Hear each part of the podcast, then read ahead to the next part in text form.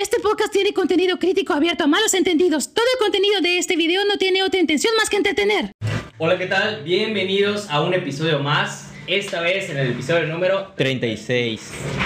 Mi nombre es Rolando Campos. Mi nombre es David Castillo. Y nosotros somos Los, Metiches. Nos encontramos nuevamente, esta vez con un invitadazo, con Víctor Alonso, más conocido como El Demente. ¿Cómo estás el día de hoy? Eh, ¿Qué hule? Este, buen día a todos. Estamos este, eh, en lo que respecta a salud muy bien, andamos al 100 y muy contentos por la invitación y pasar un buen rato aquí con ustedes y con su auditorio. Perfecto, nos da gusto que estés el día de hoy aquí. La verdad, David es el que está más, Más emocionado. Quería que sea mi primer invitado. Y, y como que ni pedo tuvo que salir en la segunda temporada. Pero aquí andamos. Pero Así es. El primer episodio de la segunda temporada. Ah, bueno, bueno, punto. El primer episodio de la segunda temporada. Pero siguió siendo el primero de la. Eh, ¿Cómo estaba? ¿Cómo estuvo el transcurso del viaje? ¿Todo tranquilo? ¿Cómo lo viste de aquí hasta.? Bueno, eres de. Me dijiste que por allá del. Del otro lado, Del lado del charco. ciudad, ¿no? Sí. Eh, más oscuro de Eh, Yucatán. Sí, de la parte oscura. no, fíjate, eh, estuvo, estuvo chido el, el viaje. Este, le comentaba a, David durante el trayecto que pues este eh, se disfruta todo esto, ¿no? Se disfruta eh, volver a platicar sobre pues este lo que viene siendo hip hop, ¿no? Este, en apoyar nuevos talentos, en este caso ustedes. Y este, pues nada, yo disfruto mucho, eh, pues cuando se da una oportunidad como esta. Qué chingón. Claro, la nota que, que chingón. Eh, David me comentaba, igual yo igual me puse a investigar un poco, indagar eh, sobre, sobre tu trayectoria, ¿no? Eh, y pues nada, eh, yo sé que eres de la old school, de la vieja escuela, sé que tu trayectoria se cumple, no sé si este año precisamente, ya 18 años. Tú iniciaste, bueno, por lo que me comenta David, eres de, comenzaste con el grupo La Familia 187, ¿no? Chimón. ¿Cómo, cómo, primero que nada, ¿cómo, cómo comenzó todo este trayecto? O, o cómo es que te llaman primero que nada el demente, no? Así es. Porque la neta, a mí sí me intriga. Creo que quizás tú lo sepas, pero me intriga. ¿Cómo es que te llamaron, te empezaban a comentar? Por la mota. ¿Por qué? ¿Qué Sí. hacías? ¿Qué pedo? Siempre digo, de, de rapero, mafioso y loco todos tenemos un poco. Entonces de ahí surge todo el concepto de, de demente, eh, que andamos medios tocadiscos. Y eh, bueno, todo surge en el, en el 98, ahí por el oriente de la ciudad. Este, mi carnal, este Gavara. Nosotros somos tres en la familia. Este, eh, tengo dos hermanos mayores. Uno de ellos es, es Gavara, que está involucrado en la música al igual que yo. Y este, él empieza a tener esa, esa inquietud por escuchar música hip hop. En ese entonces, eh, por los noventas, no había mucha música en español, todo venía del gabacho. Este, eh, hab- hablamos de música como Snoop Dogg, NWA, este, KRS One, eh, eh, Wu-Tang, to- todo lo que venía surgiendo en el underground de, la música. Entonces teníamos esa inquietud de escuchar y a su vez este, pues hacer algo en español. Dentro de lo que nosotros este, consumíamos, igual era el chicano rap, la música que, que, que, que eh, mezcla español-inglés que viene eh, originaria pues entre los mexicanos norteamericanos. Entonces eso nos identificaba más. De ahí surge la necesidad de querer hacer algo propio, algo en nuestro idioma, algo que pueda entender pues la gente que, que estaba consumiendo hip hop al igual que nosotros. Y surge más que nada eh, por esa inquietud, echar cotorreo, pasar un rato con los camaradas, con los cuates y este, eh, pues nada, empiezas a crear, empiezas a buscar la manera de plasmar tus ideas a través de, de- de la música. Y en ese entonces, pues no había muchas herramientas como hoy.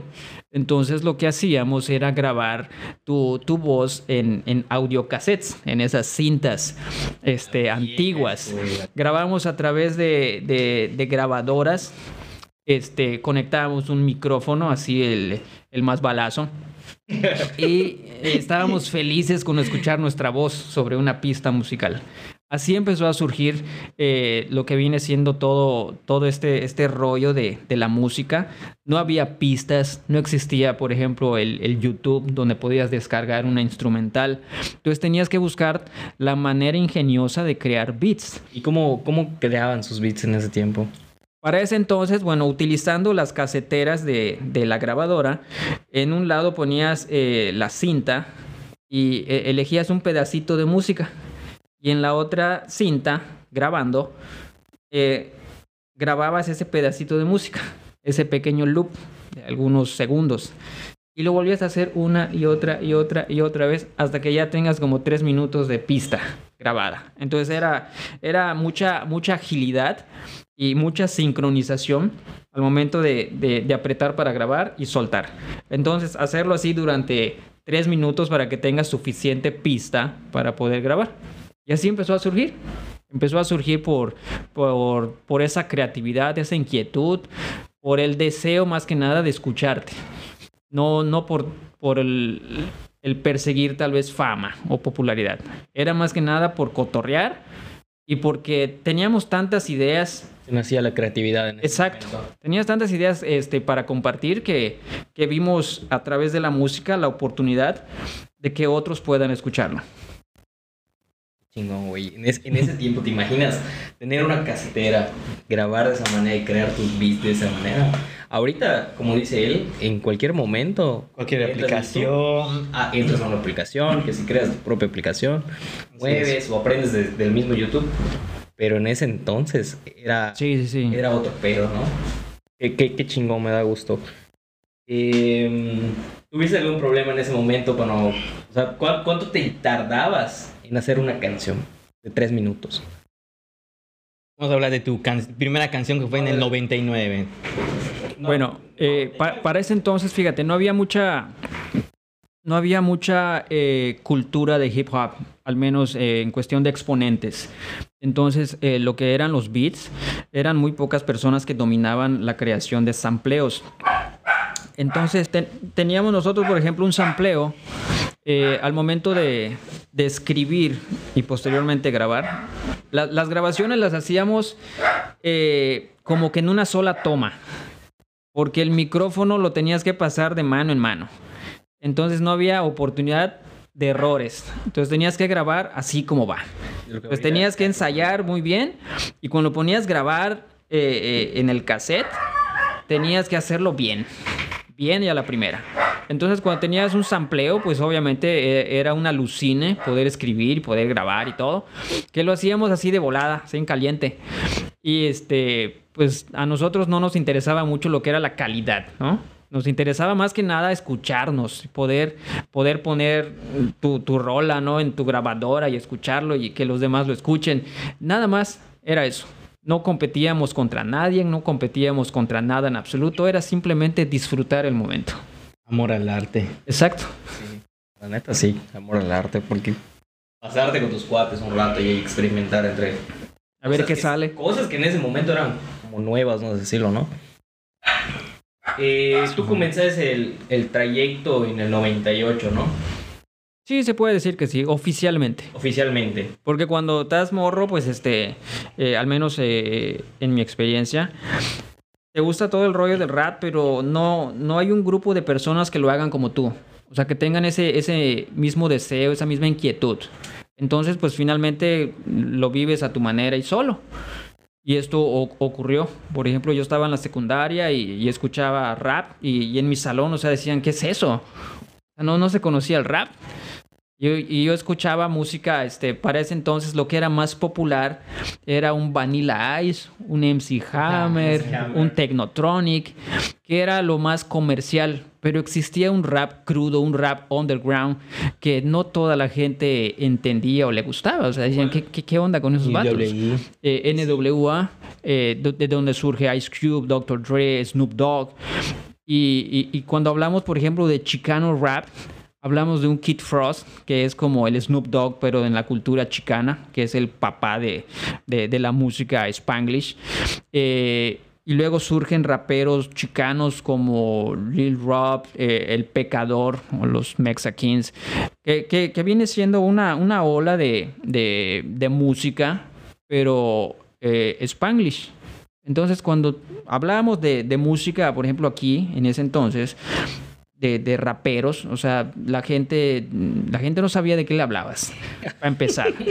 Entonces era, era muy difícil ganar terreno en ese sentido, porque no había gente que le guste lo que a ti te estaba gustando. Era algo nuevo. Inclusive la manera de vestirte. La manera de vestirte con tus pantalones anchos y tu ropa holgada, o sea, era algo mal visto, al menos en la pero era sociedad. el estilo que estaba en ese momento de chicano, ¿no? El estilo chicano. Sí, el- yo creo que la, la cultura urbana siempre se ha identificado por eso, el, el- el vestirse de, de cierta manera. Y como menciona, sí, la, la cultura del, del chicano rap, pues eh, se vinculaba mucho a pandillas.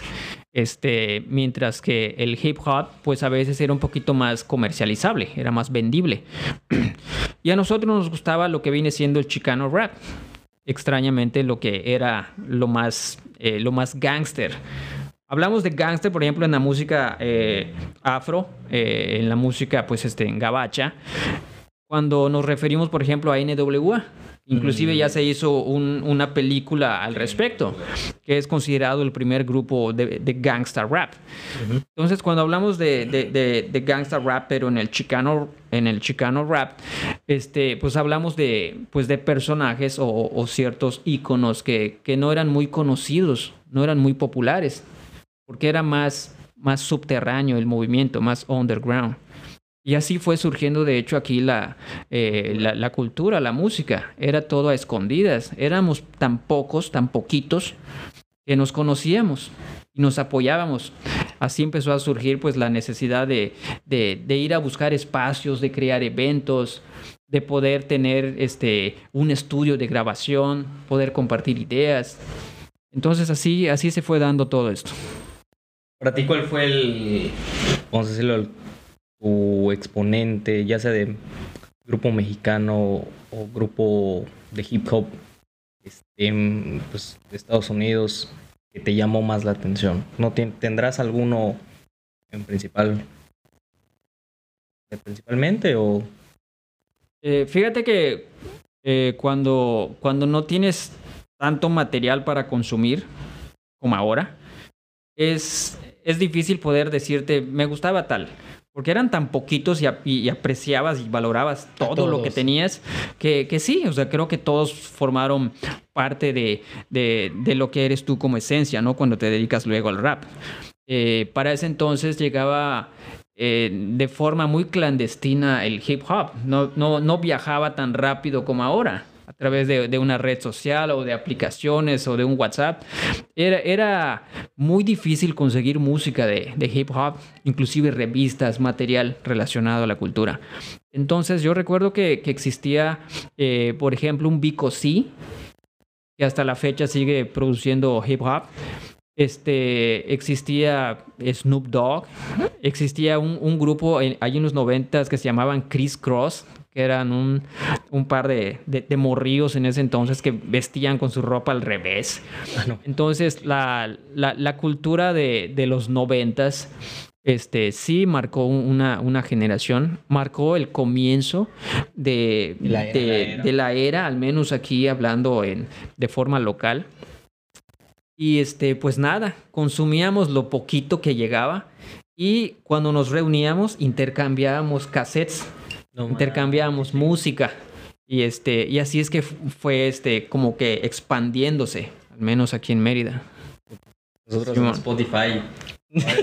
Te comparto Sí. esta canción. Con- ahorita con un clic o solo el link, toma. Simón. Antes era más de. Antes de llegar llenar de cassettes tu, tu casa. Para Sí. guardar y escuchar. Y espérate que no mame tu cassette, que se te graba esa madre. Pero güey. con tu pluma, así le tienes que ¿Me viste que le con la pluma? Es un clásico la pluma. Sí, de ley. Era- Eran otras épocas que la neta no. Los viviste, no No, mames. pues yo soy del, del 99 en De, adelante. de Justin Bieber para acá. Ve- Ah, no Sí, mames. yo estoy bien para acá. Sí, Simón. la neta, ¿por qué te miento? Baby, baby. Lo que escuchas en Telehit, ¿no? Se va. Y cada rato lo repetían y tú, ya me entiendes, está en la madre, sí, hijo de puta. no, es que, es que, ver, imagínate, había una pendiente de la tele y ¿qué más vas a escuchar? Había una sección de música y yo, ah, ok, vamos a ver qué música hay nueva, que Top ponen 50. maná y, ajá, top, y pone que hubo un momento que solo repetían esa y yo, no mames, ¿qué? no se cansan de poner esta madre, digo, y lo Deja vi, más güey. dinero, pues escucharlo. Sí, sí, sí. Pagan para que lo. O que cada rato se Pues sí. Te humilde. Pues sí. Chimón, sí. Pues sí, sí, cuando. Bueno, vamos a hablar. Yo cuando escuchaba rap, obviamente escuchaba los exponentes, un ejemplo, cuando llegó Cartel, Aquid. Cuando yo escuché sus primeras canciones, era un, bueno, era un disco, el disco obviamente, pero era cuando compras de un check. Cuando la jefa compraba un disco y tenía salsa, tenía esto, y de la nada sale Cartel. Y tú, y salía, no, que no sé cuál, y salía, no sé, ponía el clásico Dolor de Micro y salía Aquid. Y tú, ah, bueno, solo estás repitiendo esa canción, güey. Oye, no, Hasta que se raye. ¿No te tocó ver, por ejemplo, ahí en el, en el- en el centro, ya ves los, los puestos piratas, cuando ponen, este, no sé quién hacía esos discos, pero en fin, mira, eh, ponen así, por ejemplo, Banda del Recodo contra Eminem. ¡Ah, güey, sí! No, mames, ¿no? Bichete co- contra Eminem. A, a mí me tocó una vez, este, así caminando ahí por, por San Juan, este, eh, llegué a ver, por ejemplo, el nombre de nosotros, No. Familia 187 contra Snoop Dogg. Y yo dije, ¿qué onda, güey? O sea, digo, no, ¡A la madre! sé, no sé quién, no sé quién hacía esos discos. ¿Cuándo me di esa batalla? No, está grueso, güey. Está, está grueso el flash. Estoy muy demente para quedarme con ese vato. Está muy loco. Imagina una batalla. Lo compro, dime 10. Ni yo le he visto. y yo estoy allá. Puesto. Oye, pero si yo soy el demente. y yo tenía una batalla con el Snoop, Oye, ¿cuándo grabamos Sí, hacían esos discos así mezclados, como dices. Sí. Este, de que no tenían nada que ver una cosa con otra, ¿no? Pero Sí. hacían un cheque ahí, un revoltijo y, y lo ponían a la venta. Sí, Estaba así- yo así empecé a escuchar rap, güey. Y- Es lo, que, es lo que había, güey. Bueno, en mi tiempo es lo que había. Es lo que hay. No, es lo que hay. No hay nada más. Y te vas al centro y, y te vas a. Todavía allá y, y sigues encontrando discos aún, todavía. Ah, sí. aún, pero ya no tan así como Ah, no, ahorita. no, no, tan así. en, en ese tiempo. No, ahorita ya te venden en, en USB, Ajá. ¿no? Ah, Sí. Como 4000 canciones. Ah, puta, cuatro mil canciones de todo, todo, de todo. Después De de todo el mundo. seis canciones, ¿no? Puta. Sí, hasta de TBS y todo el rollo. Sí. Está, está, está loco. No, no, cuando tengo chance sí compro mi disco. O sea, cuando ahorita ya es MP3, todas las canciones de Secan, todas las canciones de Carter, todas las canciones de tal. Así ya ahorita ya. Como que lo voy guardando, así como que. Es que tener un disco también. Exactamente. De Es vez lo en cuando. mismo que lo descargas de YouTube y lo tengas en tu teléfono, ¿no? Güey, me ofendido, muchacho. Eso haces tú. Aparte lo tengo, pero es diferente. No es lo mismo agarrar y meter un disco a. a- Claro. Bueno, yo lo aprecio más, creo. Y este. mm, eh, ¿cómo, ¿Cómo está? José, ¿cómo, cómo, ¿Cuál fue para ti la primera canción que recuerdes que grabaste? O que pon tú que ni grabaste, porque conozco que hay personas que crean su canción pero no la grabaron. Aunque se quedó así escrita nada más. Eh, ¿Alguna en especial? Pues cuando grabamos un, un pequeño demo en cassette, eh, eran las primeras rolas que yo escribía. Este, en su momento cada quien escribía lo suyo. Este, mm, creo que me- lo que me ayudó mucho fue que desde, desde Morrío me gustó siempre escribir, dibujar y me pasaba pues un buen rato allí, ¿no? Me perdía mucho en- entre letras. Y a veces cuando, cuando yo empecé a incursionar en esto del rap, eh, lo que hacía era querer traducir lo que escuchaba en inglés.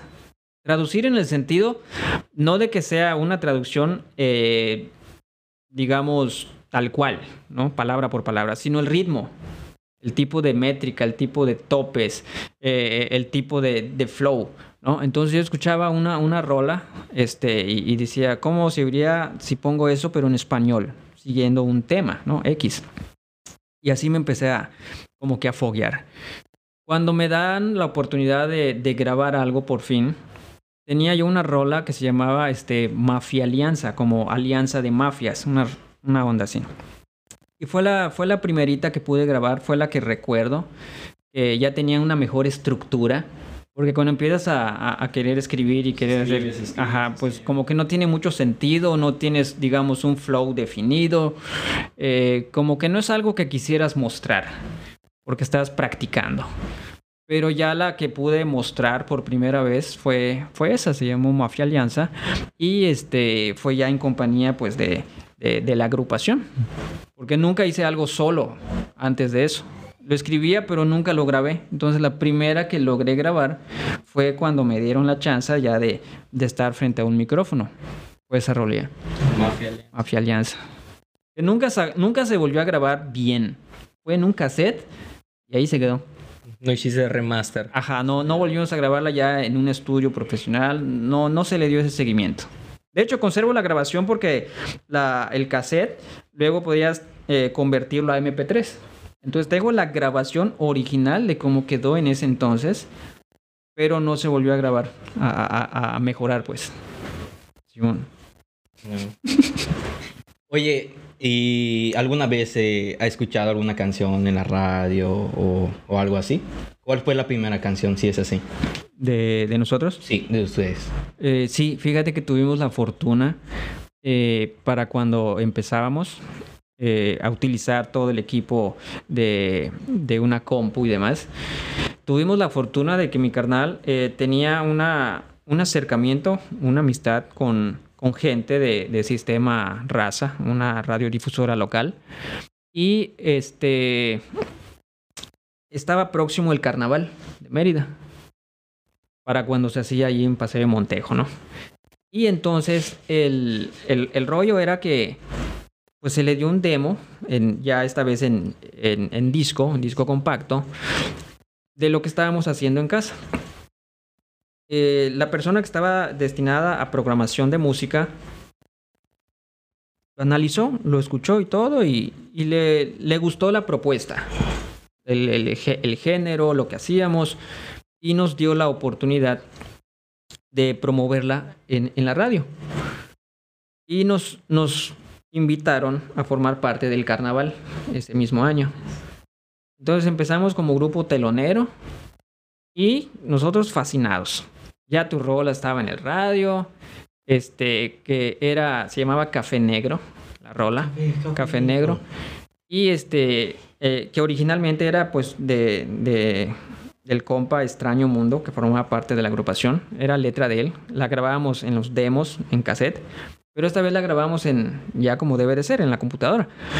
Y pues esa rola fue la primera que, que pusieron en la radio, seguida de otras que nos programaron.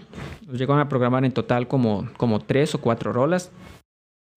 Y ya éramos como que invitados al- a los carnavales.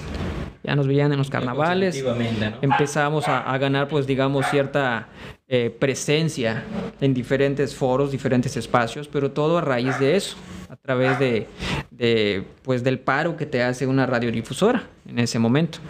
Y pues nada, así empezó a surgir el fenómeno y cuando te dabas cuenta ya te conocían en, en- en pueblos, te conocían en diferentes lados, donde llegaba pues la, la señal de la radio. desmadre, ¿no? La gente que venía a un carnaval y te veía ya, ya te asociaba.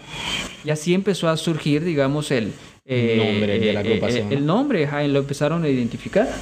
Ya en ese entonces tampoco igual nos dábamos eh, tinta de la magnitud de lo que estabas logrando. Ustedes ni saben ni qué pedo. así ah, Sí, porque te llegó como que de manera eh, imprevista.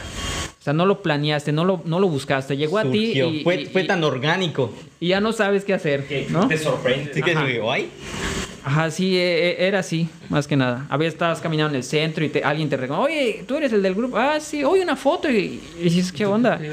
Ajá. Entonces era, era todo un todo nuevo para nosotros. Lo disfrutábamos. Pero este. eh, eh, la radio. La radio este, realmente nos hizo un parote para ese entonces. ¿En qué año fue lo de la radio? Más o menos.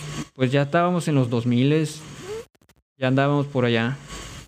Digo, ¿Eso pasó primero o fue lo de tu primer concierto? Eh, primero fue el, el concierto. Repito, en ese entonces, cuando se da el primer concierto, decidimos juntarnos los pocos que habíamos. Éramos muy contados y, y queríamos levantar como que la cultura o el movimiento. Entonces se hace un concierto eh, con la reunión de, de- de los pocos que habíamos.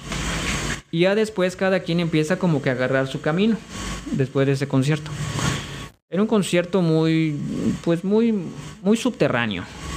Llegaron más que nada, pues, los maleantes, ¿no? De la colonia.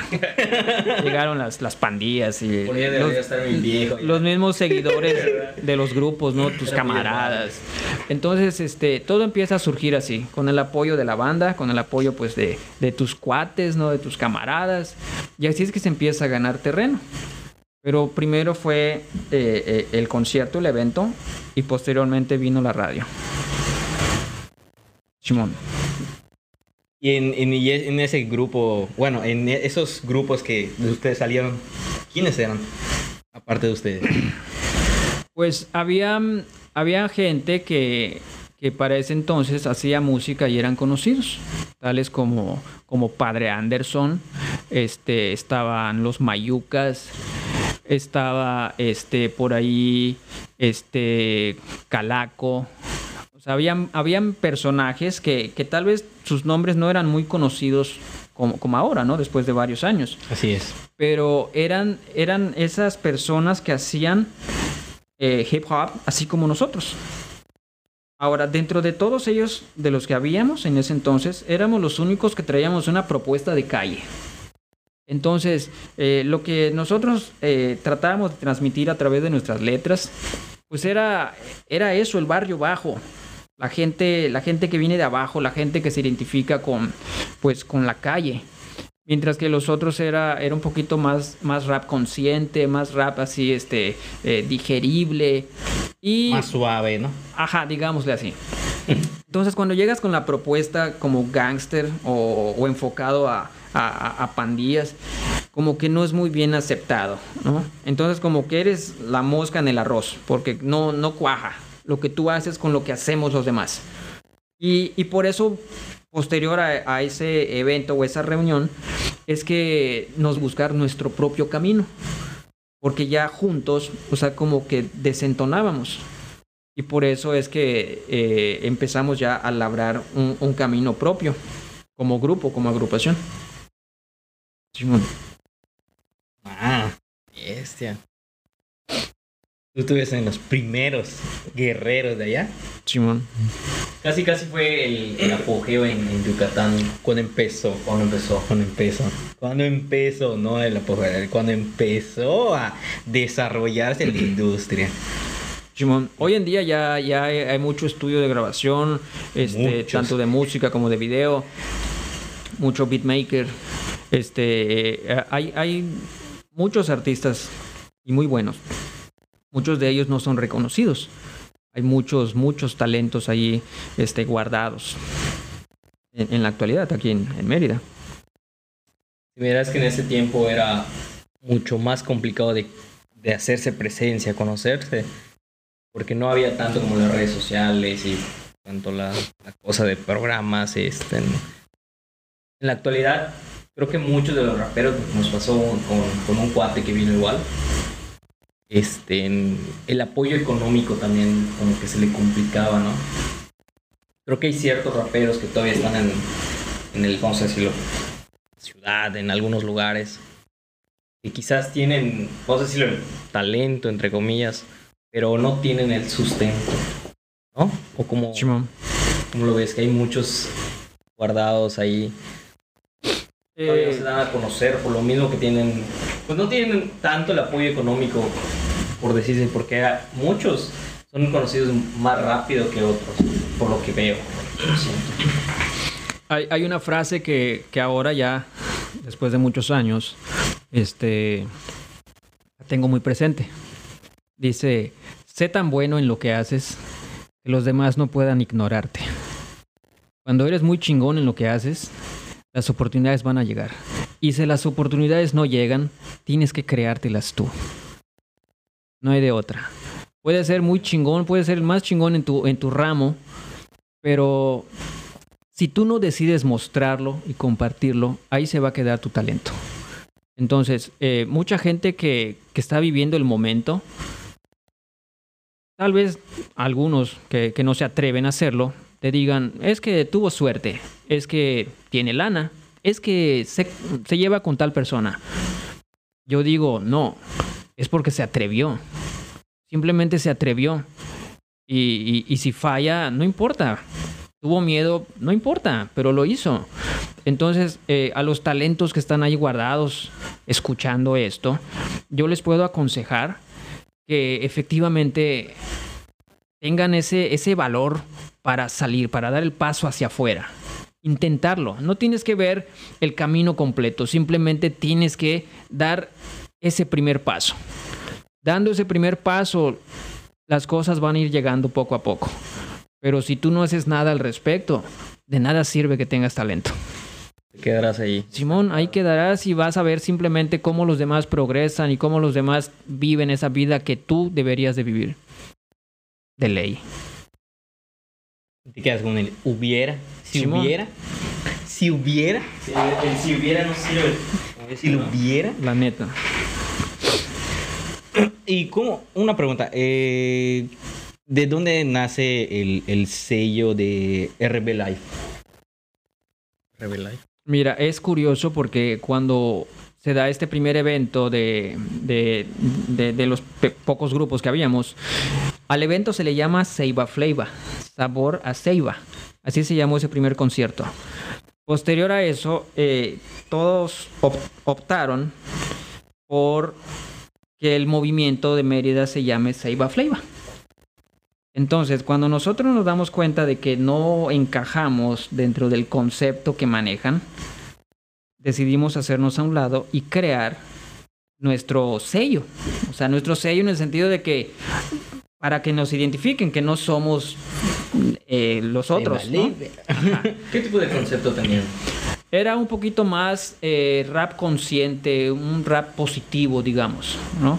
Eh, Que va contra lo que ustedes hacían. Eh, sí, eh, lo, que, lo que se rumoraba es que lo que nosotros proponíamos era una vida que no existía. Hablar de pandillas, hablar de drogas, hablar de, de- de música gángster, hablar de, de todo este rollo, eh, era algo que en Mérida no se vivía. Entonces era una gran mentira lo que hacíamos. Eso era, bueno, la- los comentarios ¿no? que surgían de por qué nos veían diferentes.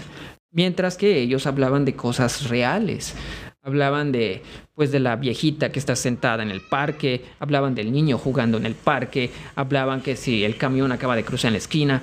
Era algo tan real que cualquiera decía, oye, lo que cantan ellos sí, sí pasa en Mérida, sí, es, es cierto. Y lo que cantan estos vatos, estos pelones, no existe. es un sueño. Está así, loco, dice. un sueño guajiro. De- Eso no pasa ni pasará en Mérida, decían. Nosotros optábamos, decíamos, no, es que la cultura va a crecer porque, eh, porque hay mucha gente eh, viniendo de abajo y gente que tiene talento y, y- y las calles así son. O sea, no, no es una mentira, estamos, estamos viendo el futuro, estamos eh, visualizando lo que se va a expandir. Y, y- y eso fue lo que nos llevó a, a crear nuestro propio sello. Porque nosotros creíamos en nuestras ideas, mientras que los demás las veían como algo fuera de lugar. Y dicho y hecho, en la actualidad, casi casi es así. Simón.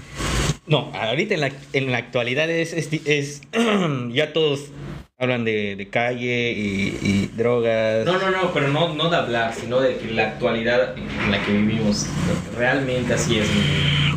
Sí, te van a pintar a Mérida. Te la van a pintar blanca siempre. Ajá.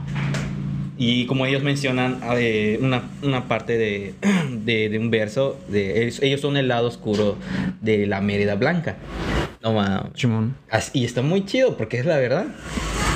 Y- Nosotros hablábamos de, de lo que la gente no quería escuchar. Hablábamos de, de, por ejemplo, de, de esos jóvenes o de esos niños que estaban creciendo en un, en un hogar este, conflictivo, turbulento, que luego te, te conduce a, a drogas, te conduce a pandillas. Estábamos hablando la visión real de, de la Mérida que no querían que, ajá, que no querían que fuera descubierta. De eso hablábamos nosotros. A su vez hablábamos que esas personas que vienen de abajo también tienen oportunidades. No es simplemente eh, delincuentes que van a acabar presos o en, en el hospital o en el cementerio, sino que de la pobreza también surge la creatividad, la necesidad de poder hacer algo diferente por los tuyos.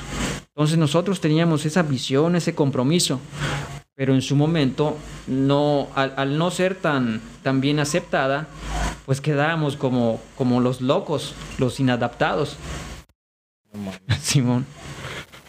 Es que está muy, está muy cabrón. Querer tapar el, el dedo, El sol con un dedo. el sol con un dedo, o sea, es un- como que no, no manches. Es, es, es triste.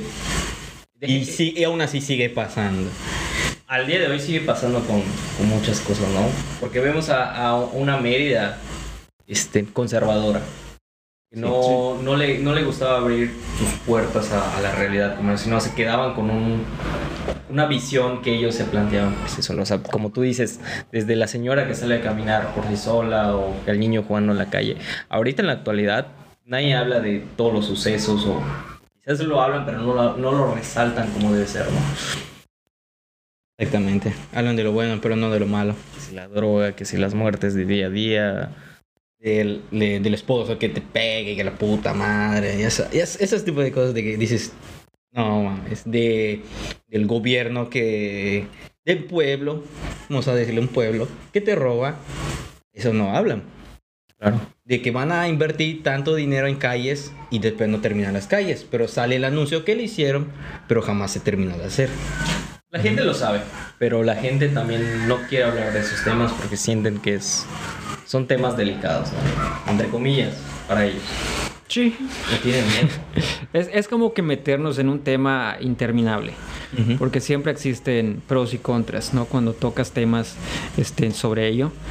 Este, creo que nos divide como sociedad, como, como raza humana, eh, cuando tocamos temas de, de política y religión. Pero lo que nos une es la música y el arte. Así es. Entonces, cuando, cuando hablamos de, de- de temas así como muy, muy este, conflictivos, o sea, siempre acabamos mal, ¿no? Porque a veces la gente no piensa como tú y, no va a aceptar tus ideas. Y del mismo modo, cuando, cuando tú como artista tienes eh, esa, esa herramienta para llevar un mensaje o para poder ser la voz de otros, de los que no tienen voz, igual tienes eh, ese compromiso de hacer las cosas bien, corriendo el riesgo de que a ciertas personas no les guste lo que haces y también tienen la manera pues de silenciarte, ¿no? Entonces, de en- en la música, o sea, tú como, como herramienta, tú como portavoz, eh, pues tienes esos caminos a elegir. Al final, este, uno está donde quiere estar y eh, yo creo que estos temas siguen ocurriendo, han venido ocurriendo desde, desde mucho, mucho, mucho tiempo y seguirán ocurriendo. Pero cuando creamos música con el afán de, de divertir, de entretener, pues es un tema que obviamente no vas a estar resaltando en, en tus producciones. Tú te dedicas simplemente a, a brindarles un buen rato, a darles pues entretenimiento. Y pues nada, yo creo que cuando ya tratamos de, de llegar a, ese punto, ¿no? De, de querer concientizar o querer que vean la realidad, es cuando ya tu carrera, o sea, o sea tú mismo la, la, la matas, exacto. Sí, tiene razón. ¿No? Sí, me acuerdo que, el- eh, como, el- como dicen, está el- ¿cómo era? Como, como dicen, podrán, man- podrán matar al mensajero, pero el mensaje está ahí. Y, y sí pasó, y, es como que- y hay muchos de, de la lista de los, de los- muchos artistas que hicieron eso. Polis. Un ejemplo cuando exactamente que los que no podían cantar esa canción Y eh, en ideología y después mete al bote, y- pero ya sabes, legalmente no lo puedes meter al bote. Son cosas de que porque estás insultando al- a la policía, pero no, hay, no hay ley que te prohíba algo así, ¿sí me explico? Son cosas de que hay que, sab- hay que saber en qué te estás metiendo y saber, saber y saber que, que te puede afectar. Sí. Claro, y creo que no tomarlo tan. O sea, si tú escuchas la música de, de algún artista en especial, ¿no? Ujú. No tomarte tan en serio las letras que pues escribe o, o trata de dar el mensaje. Ujú. tomar lo más importante o tomar parte de las canciones o de lo que escribe, pero no tomarlo tan, tan en serio, porque también, como él dice, es para entretener. Quizás en algún momento para dar un mensaje o no sé, escribir de la vida, pero no, no, no deberlo tomar tan, tan en serio o tan a pecho más bien, porque si no, si tú mismo creas el conflicto y luego culpan al artista, ¿no? Exacto.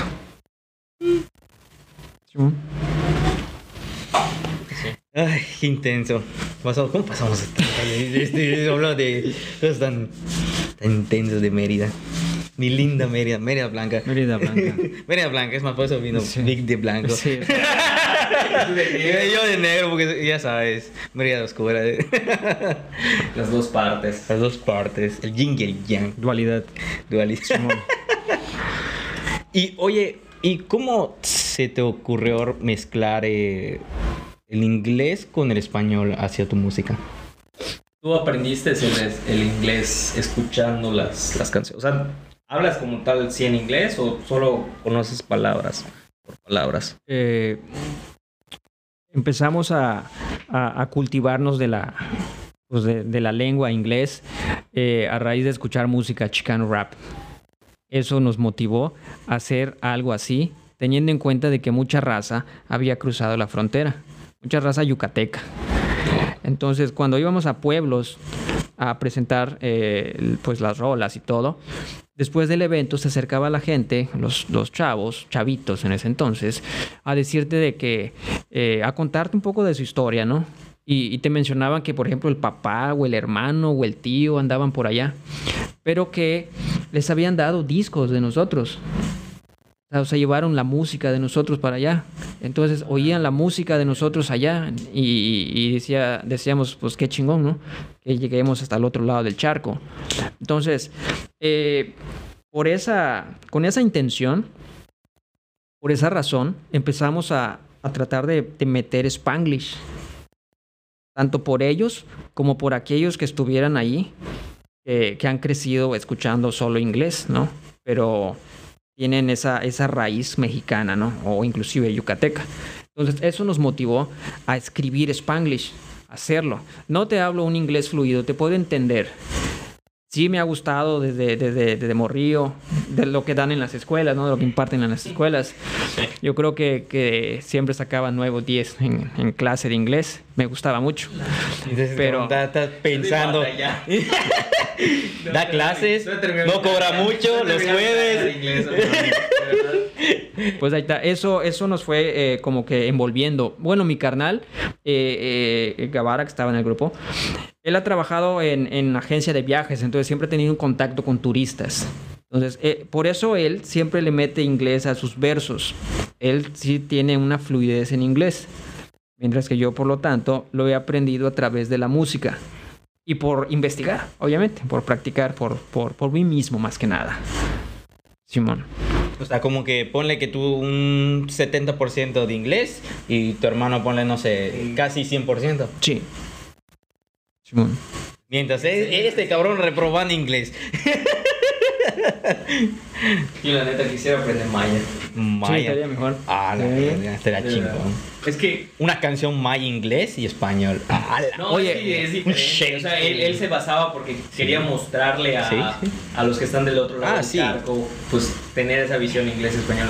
Yo tengo de esa manera, yo quiero, si yo me voy a ir o voy a hacer mi carrera para los poblados, los poblados que hablan Maya. Maya. Yo quisiera más maya. Muy válido. Y, y te iba a mencionar ahorita que dijiste Maya. Hay muy buenos exponentes Ay, de, sí, de- de rap, así, en Maya. Y, y te digo, nunca, nunca hicimos algo con, con ellos. O sea, eh, yo creo que eh, ese fue uno de, de mis sueños frustrados, poder hacer algo... Una eh, combinación, ¿no? Combinar, Inglés, combinar Maya español y con maya. Spanglish para poder llegar a, a- a más gente, tanto, tanto local como de forma pues internacional. Te digo, eso es algo que, que me gustaría hacer, pero no se ha concretado. Me imagino que ibas a los pueblos, a los poblados y escuchabas a, Sí, sí. Cuando se te acercan y te empiezan a improvisar y, te empiezan a, eh, pues a, a- a decirnos sus rimas y todo, o sea, te das cuenta, ¿no? De que hay potencial. Pero ahorita te digo ya, gracias a que tenemos ya una industria en México y que hay mucho apoyo, este, hay, hay, hay buenos exponentes en la lengua maya, originarios de acá de Mérida. Y, y- y eso está, está chingón igual. Te digo, porque el rap no, no solo es en, en español o, o no solo tiene ese mensaje negativo ¿no? de, de la ciudad, sino que hay, hay, otra, hay otra faceta en el rap, que está promoviendo la cultura, nuestras raíces. Y eso igual hay que resaltarlo. Hay que darles el valor que, que merecen. Y es otra oleada diferente. Simón, eh, yo creo que eh, ellos tienen su propia historia que contar. Así es. el rap en maya.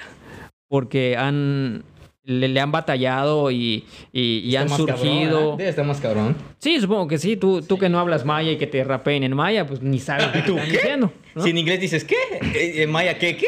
Pero, pero si tiene ritmo, pues va lo mismo. Ah, bueno, vas y eh, vas- Sí, sí, sí. Yo creo que, que es este como una parte de eh, e- educativa, ¿no? Porque al final te forza a que aprendas palabras, a que aprendas a rimar, a que aprendas, este, pues obviamente la cultura, la lengua, la, la dicción.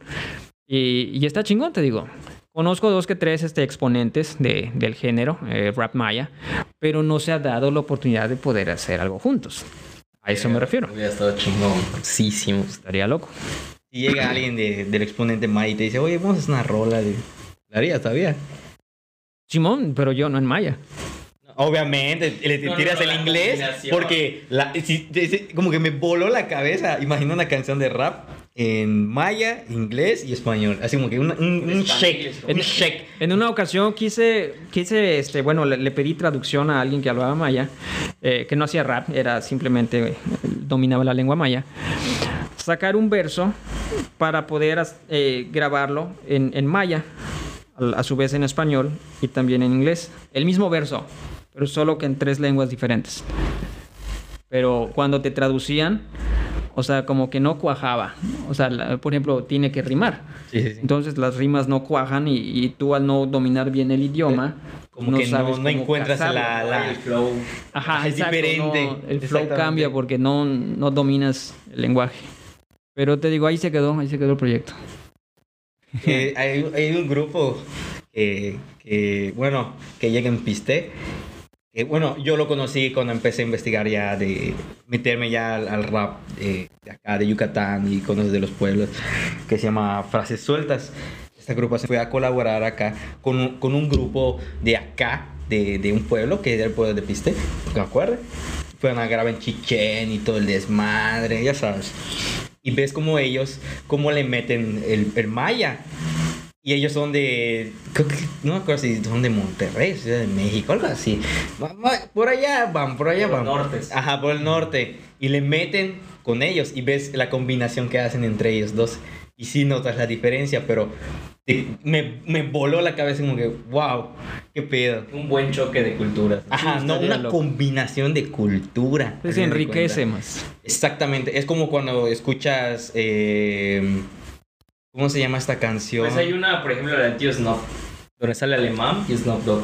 Y también Ajá. sale, creo que el grupillo. No, no es esa. Es no, la otra, eh, esa, es, esa es otra. Esa es otra. Es antes que salga esa. Se, se, ve la, la variación de voces también. Sí, y es Sí. más. Exactamente. Es un ejemplo cuando está, hay una canción donde sale. Creo que sale Secan, sale Cancerbero y salen un montón de artistas, pero todos son latinos. Pero escuchas las voces y te das cuenta cada estilo que tiene cada quien y te dices, wow, latino, o sea, mexicano, Cuba, o sea, y tú, wow, Venezuela, y dices, ¿qué pedo? ¿Qué está pasando acá? ¿No? Una combinación. Y si me, te vuela la cabeza y escucha- escuchas a cada una, es como que, no mames, qué pedo, ¿qué está pasando aquí? Ese tipo de combinaciones que dices, wow. Sí, justamente lo que, lo que tú dices, esta canción que tenemos aquí, lo, cuando, yo me, cuando me lo mostró David, dije, ¿qué es esto? ¡Qué chingón! Pitio. Sí, la neta. está bien chingón. Está bien, está bien. Porque cuando dice Yucatán, o sea, tiene esa combinación de Span-English.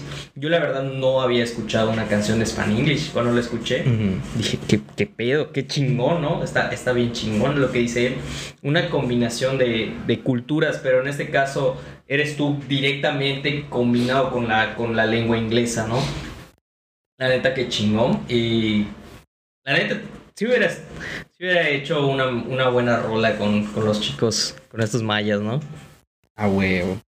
No, puede, de- se déjate. puede no, bueno, yo, déjate de eso, déjate. Yo, bueno, como siempre te lo he dicho y siempre te he dicho honest- honestamente, hasta cuando hace, no sé si tiene tres años la canción que grabaste con, cuatro años, tres años, que grabaste con el Mara, ¿no? Más o menos. Más o menos. Y yo cuando escuché la primera vez la canción y escuchas a todos, porque todos eran de Yucatán, ¿no? Simón. Todos, todos, Todos. todos, todos, todos, el Mara, ya sabes. Y junta a estos, y junto obviamente a él y a su hermano, para formar otra vez la agrupación para la, para la canción. Y te das, te das cuenta la calidad y la diferencia entre ellos y, y su agrupación de ellos. Y te quedas como que, ¿qué está pasando aquí? Y te das cuenta cómo resalta tu grupo y se hace tan diferente a todos ellos. Como que no hay, no hay, no he buscado otra persona que haga algo así como ustedes. ¿Sí me explico? Y te quedas como que... Y como que ves como tira así. y Yo, no, ¿qué pedo? ¿Qué está pasando aquí? Como que, tranquilo viejo, tranquilo, ¿Por qué tranquilo. no nací- ¿Por qué no nací para can- de- cantar de esa manera? Exactamente. Y sí, sí, sí, sí. Está muy... La neta, neta, está muy rota. Está muy rota, rotísima, la neta. Y se, se nota, yo opino que está, está muy pasado. Hay una gran calidad de nivel de allá. Bueno, primero, pues gracias. Eh, lo que buscábamos en ese tema, primero reconocer que, que cuando se da este proyecto con, con Mara, eh, él tiene este, la gentileza ¿no? de invitarnos a formar parte de él. Este, nos conocemos de años, desde que antes que pues, él despegara, pero nunca habíamos colaborado juntos. Entonces, más que nada por, por el hecho de, de levantar la cultura y juntar dos generaciones, eh, es que pues decidimos hacer la, la colabo, ¿no? Juntos. Y eh, lo que buscábamos era no, no necesariamente destacar, porque al final cada quien le mete de su cosecha. Así es. Lo que buscábamos es, es mantener nuestro estilo, nuestro flow, en, en un beat que generalmente no usamos. Porque era como una prueba. Sí. Te ponen a prueba a ver si agarras el, el beat, ¿no? El tipo de, de- de ritmo, métrica. Entonces, más que nada era eso. Y, aceptamos el reto. No sabíamos qué, eh, qué iban a pensar, ¿no? O qué iban, qué buenos comentarios o malos iban a surgir a raíz de eso. Pero ese fue nuestro aporte. Cuando yo escribo y, grabo, en ese entonces yo grabé por separado, porque ellos se juntaron en, en- en un estudio para grabar, inclusive mi carnal. Y yo no podía ir en ese momento. La grabación se iba a hacer, creo, un fin de semana, un viernes más o menos, y yo no podía. Pero tenía equipo en casa para poder grabar. Entonces, este, eh, se hizo el, el- el grupo en el chat, así en el, en el WhatsApp y todo, y empezamos a hablar. Y les dije que yo iba a grabar por separado por cuestiones de tiempo. Me dijeron que sí, que no hay bronca. En ese momento nadie sabía lo que yo iba a grabar. Yo le dije, mañana, mañana en la mañana ya les tengo listo mi verso. Y les voy a mandar la letra para que se guíen. Y les voy a mandar el borrador. Y les voy a mandar mi voz por separado. No mami. Me dijo, está bien. Nosotros solo, solo teníamos eh, en un principio el coro de Mara. No sabíamos que iban a grabar los demás. No teníamos idea de, de lo que se iba a hacer en la rola. Simplemente nos dijeron, ahí está el beat. La rola se llama así. Y el coro de... Hagan lo que puedan. Va. Entonces, simplemente con eso empezamos, tut, tut, tut, al menos yo empecé a trabajar así, a pensar, a pensar, a pensar. Hice varios borradores, no siempre me quedo con el primero. Empecé a hacer varios borradores, acomodar, sacar, poner. Cuando decidí ya grabar, eh, ya era entrada la madrugada. Estoy hablando casi de la una de la mañana. Ya todo, ¿no? todo está tranquilo, están durmiendo. Y ahora sí, vamos a grabar. Y te pones a grabar a solas, a editar. Cuando, o sea, obviamente después de levantarme ya eran como las 9 de la mañana. Les dije, eh, buen día a todos, ahí les mando mi letra. Y mandé la foto de mi letra. ¡Pum! Y la empezaron a leer, dejé que la lean. Y dijo, no, pues está, está, está chida, carnal.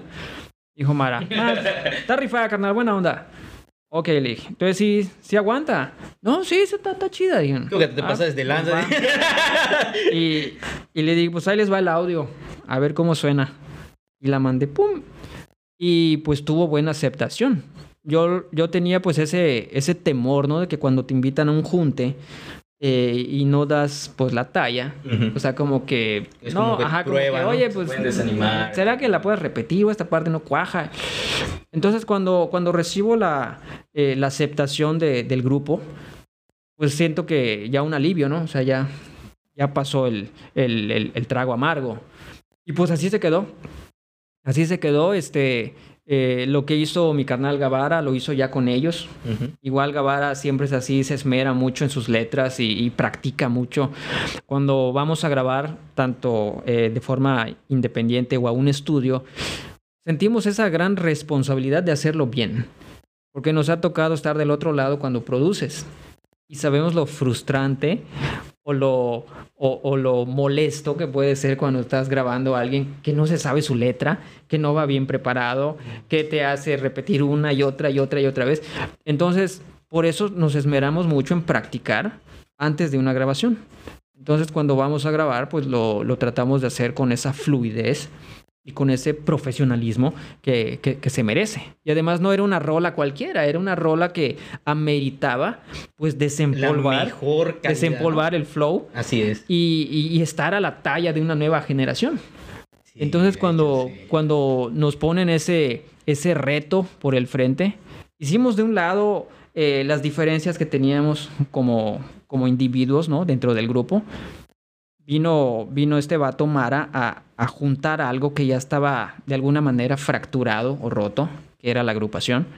Y ambos aceptamos, aceptamos el reto con, con, pues con esa responsabilidad y con ese profesionalismo. Y creo que sí dimos, dimos la, la talla. Sí. Teníamos ese, eh, tal vez eh, esa duda en un principio. Pero pues qué chingón, te digo que al final pues la, la banda igual lo haya, lo haya aceptado, ¿sí? Es que sí, eh, pasadísimos de lanza ustedes. Es que entregan una calidad, más que nada, más como otras canciones o otros raperos que hacen canciones, no por mal, sino por como que terminan siendo muy gen- genéricos y te entregan como que, como cuando compras un cereal, el mismo cereal, en vez que te traten de mejorar su, su, su canción o su flow o como tú quieras verlo, y usted, ustedes tratan de hacerlo en cada canción, mejorarlo. Todo quedarse allá. Tratar de entregarlo lo mejor que se pueda. Lo más limpio, lo más fino. La, la idea era esa desde que empezamos. Eh, la competencia somos nosotros mismos. Tienes que ir exigiéndote más, ir mejorando. No, no quedarte con, con lo que hacías o, o agarrar tu, tu letra de otras canciones y ya, boom, ya tengo mi letra. Sino experimentar, ir haciendo cosas nuevas, ir innovando.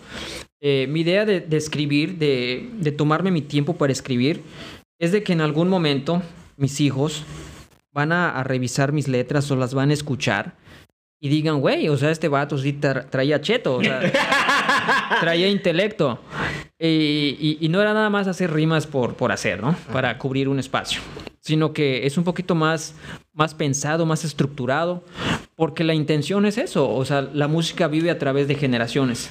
Y me gustaría que generaciones futuras puedan ver, eh, pues en este caso a nosotros, como, como individuos que aportaron algo, algo chingón a la cultura. Así quiero ser recordado. Por eso me esmero mucho en, en, la escri- eh, en escribir pues buenas rolas. Simón. Intenso, ¿verdad? Y pues sí, tiene que dejar ese espacio para sus hijos en algún futuro igual. Es una inspiración. Aparte de la de inspiración de los dones y de, de mi inspiración y de la, y la inspiración y de las inspiraciones. Fíjate que a mis morrillos casi no les late todo el rollo acá de- del hip hop. Aunque vivimos en una generación donde estamos plagados de música. Hablamos de, de, de reggaetón, de trap, hablamos obviamente de, hip hop, hablamos de K-pop, hablamos de un sinfín de, géneros. Y, y- y ellos no tienen tal vez ese, ese vínculo ahora. eh, relacionado a la música, pero sí traen como que sus genes artísticos, ¿no? Tal vez en algún momento dado pues les dé por, por escribir o por, o por dedicarse a- al arte. Mi hija, por, por, por ejemplo, este, eh, a ella le gusta pintar, entonces ella sueña con ser artista, este, sueña, sueña con, con pintar cuadros y hacer galerías. Mi hijo, pues, este, tal vez no tiene un gen artístico, pero sí le gusta mucho el rollo, pues, de, los números, las matemáticas y todo eso. Eh, entonces, te digo, dentro de lo que viene siendo la, la, la familia, yo no, yo no sueño con que ella siga mis pasos, ¿no? Mi hija que tiene, digamos, ese gen artístico. Sí los voy a apoyar en lo que ellos quieran hacer. Si en algún momento coinciden con algo que a mí me gusta o que yo sé, pues también los voy a apoyar. Pero no lo hago necesariamente para que ellos continúen con el legado. O sea, yo, yo lo, estoy, lo estoy viviendo por- porque es algo que me apasiona a mí. Fue un talento que descubrí, porque igual tampoco eh, te puedo decir que, que de niño yo soñaba con ser un artista, ¿no? Y cantar rap y hacer conciertos. O sea, mentira, yo no soñaba con eso. Fue algo tan, eh, tan espontáneo en tu vida. Recuerdo que yo estudiaba ahí en, en- en el CONALEP. Estudiaba ahí en el CONALEP. Me expulsaron dos veces, de hecho. Sí. En la mañana y en la tarde. Y No este.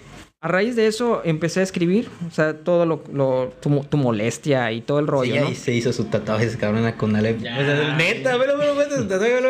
Allá se lo hicieron. Dentro del salón, cabrón, loco ese momento. El maestro. ¿no? Otro maestro. ¿Quién, quién más? ¿Quién va? ¿Quién va? Los alumnos, ahora el maestro. Sí, entonces eh, te decía, la, la necesidad de querer escribir, sol- soltar tu rabia, ¿no? De, de lo que estás viviendo, es lo que te fue llevando, en este caso, pues a mí a, a- a buscar una alternativa y la encontré en la música. Yo dibujaba, hacía como que mis grafitis en mi, en mi libreta y, y me gustaba que los chavitos lo vean, ¿no? ¡Ay, está chido esto! Y, pero en realidad no, no estaba muy este, involucrado en, en- en- en el arte de- del graffiti, solo lo hacía porque me, me gustaba. Y, y escribía muchas cosas, muchas rimas, pero no con la intención de, de grabarlas. Me daba pena, inclusive yo era muy penoso en, eh, eh, en la escuela, era muy tímido. Entonces, eh, en ese momento jamás hubiera cruzado por mi cabeza que me iba a parar frente a, a- a cientos o miles de personas teniendo un micrófono en la mano y cantar, cantar unas rolas que tú mismo escribiste. Jamás hubiera pasado por mi cabeza, este, por lo penoso que era. Entonces era un miedo que yo no podía vencer, pero se fueron dando las cosas. Recuerdo que el primer concierto fue en un, en, en- en un municipio que se llama Vaca, aquí a- a- al interior del estado. Y este, estaba yo súper nervioso. Era mi primera vez teniendo un micrófono y, y- y cantando esa rolilla que, que había yo escrito, Mafia Alianza. Con esa empezábamos y, y estaba yo así sudando y nervioso y ta, ta, ta. Y habían, ¿qué te gusta? Como 50 personas más o menos. Era, era un local pequeño y les habían dicho, una noche anterior había luz y sonido allá. Y muchos dijeron, no, voy a esperar el concierto de hip hop mañana. Ma. Y fueron al concierto de hip hop. No sé cuánto hayan cobrado porque no nos pagaban. Solo íbamos de agrapa, pero estaba chingón. Pero estaba. Sí. Entonces yo estaba súper nervioso y pues este, ya una vez que empieza el- la música, el beat y tomas el micrófono, esos nervios desaparecieron. Y me sentí obviamente como que pues eh, en, en- en tu lugar, ¿no? O sea, en- como pez en el agua. Y empezó a fluir, empezó a fluir solito. Y ya este, todo aquel miedo, todo, todos esos nervios se fueron yendo, fueron desapareciendo. Ahora, antes de cada evento sentía yo ese nervio igual. Dicen que cuando dejes de sentir esos nervios, si te dedicas, por ejemplo, a, hacer esto, ¿no? A hacer música o estar frente a, una cámara y los medios, el día que dejes de sentir nervios antes, déjalo y dedícate a otra cosa. Porque esos nervios te avisan de- de que estás preocupado porque salga bien. Entonces yo, yo disfrutaba esos nervios, yo era muy, muy tequioso para los eventos, el- el- la hora, o sea, llegar puntual, llegar antes, eh, checar micrófonos, que todo esté bien. E- era muy perfeccionista. Y, y habían unos super nervios antes, pero cuando comienzas, todo ya se relaja. Y, y así, y así era. Y así era, y creo que así seguirá siendo, y le ha de seguir pasando a, a- a muchos artistas hoy en día. Si, si hacen un evento y, y te llegan a invitar, ¿irías? Mm, no, no sé, fíjate, eh, han habido eh, organizadores de eventos que a la mera hora pues eh, no sale, no se arma el evento, no te dan detalles de, del lugar, hora y demás. Entonces como que es- está de pensarse porque de- depende, Depende de la persona. Depende de quién sería, ajá. Un ejemplo O que, dónde sería. o un ejemplo que el ayuntamiento que ya sabe que ya sabes hay veces que hace eventos el ayuntamiento y que te digan o que te inviten por decirlo así ¿Mm? Cuando es algo, digamos, serio, pues sí, o sea, lo, lo consideras. Porque obviamente eh, te tienes que preparar, preparar bien, inviertes tiempo, a veces inviertes lana para poder este, eh, darle a- al público pues un buen, un buen show.